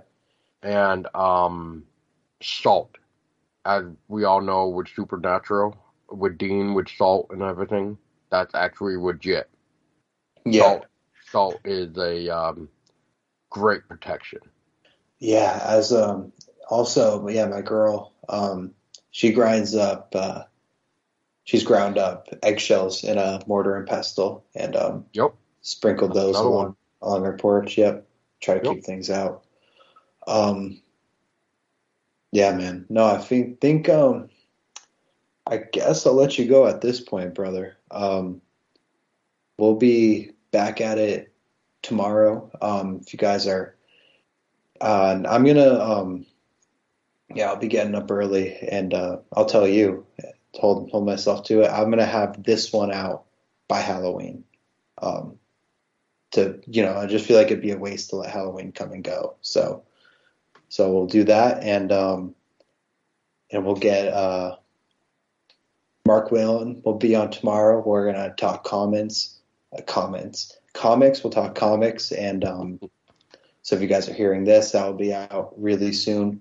Comics and and I'll definitely ask him as well about some of his, where that inspiration comes from and all of that. You'll be there for it, and we'll we'll kick it again and chat it up. Um, that's Paul Dulski of Haunted Vermont. Keep your eye out. Give him a follow um, on the Instagram. If you guys are, if you're just listening, um, our socials will be in the description on Instagram. You're seeing it, and it's in the description. So keep your eyes peeled. Happy Halloween, everybody. This is uh, the Friday before Halloween, October 2021. Um, it's all love, Paul. Thank you for coming on the show again, man. It's been a it's been a good time. Thanks for coming back on. Oh, dude, it's always it's always fun to chat the paranormal. Like like I said, I think in the last episode, it's just you know there's it's really cool to just start talking again about it, and then you start to rethink of everything. It's it's it's nice. Yeah. Oh yeah, man. It's a trip in itself. Um, Yep. yeah, and I have always, uh, as I've, you know, the channel's been growing and, uh, you know, sticking to it. I just, I really appreciate, you know, everybody, you know, yourself and everybody else over at Haunted Vermont and all of your, uh, your, you know, your whole brand. Everybody's just been really supportive. So I want to say, want to say thank you. You're very welcome. We are very supportive people because we believe that creativity should not just be overlooked. We think everything that everybody does with their blood, sweat, and tears should be known somewhere, you know, like because especially on specific things. And like what your show for the people is representing, I think it should be more, uh, you know, more branded out there so that because you you bring up some very interesting topic and you don't really hear that a lot in other um, podcasts because normally the other podcast is like one specific thing. So it's really cool how much the Blue Coyote podcast um, spread out to the different topics. Well, thanks. Yeah, man, I, I have a good time doing it that way. I really, you know, and that's really encouraging hearing that. Thank you. Thank you for saying that, Paul.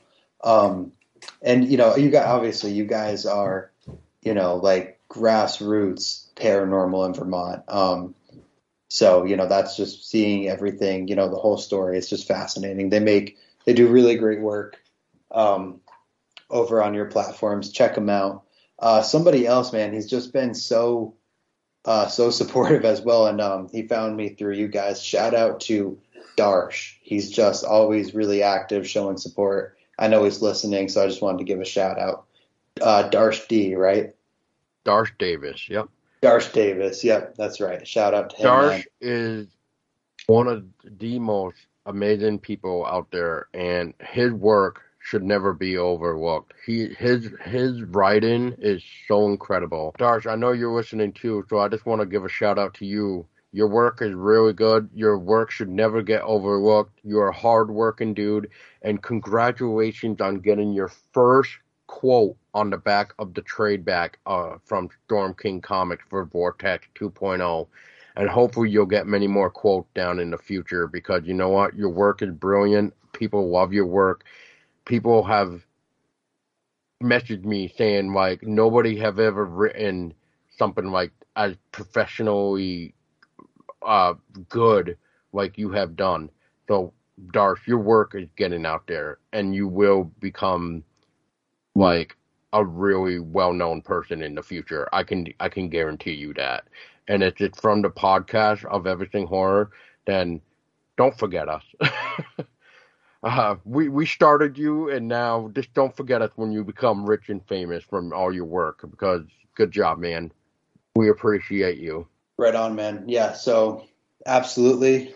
The dude's working hard. He's just a really, just really kind person. Um, even though I just know him through through doing this work on the internet. Just wanted to put Oh, that. me too. I don't Oh. even know him in real life either, so don't feel Oh, bad. really? No kidding. Um, Darsh is actually from India. Is he over there or is he? Um, I thought he's in like New York or something. No, he he he's really from India. No shit. Okay. Yeah, I we we met through a mutual friend because he um he went to college for like fi- uh finance uh finance finances and stuff and he um does his own blogs and stuff like that and then he came on with me to help with reviews and stuff and then I basically loved his writing so much that I would given him all the stuff to review because I felt like he need to get a quote on the back of something and he finally did. Well, there you go, man. Yeah, it's just good people supporting each other. Congratulations on that, Darsh. Um, yeah, man, that's uh, unless you've got anything else, Paul, that's the Blue Coyote podcast.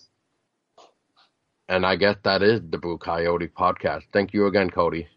All right, man. You have a great rest of the night. Hey, you too, man.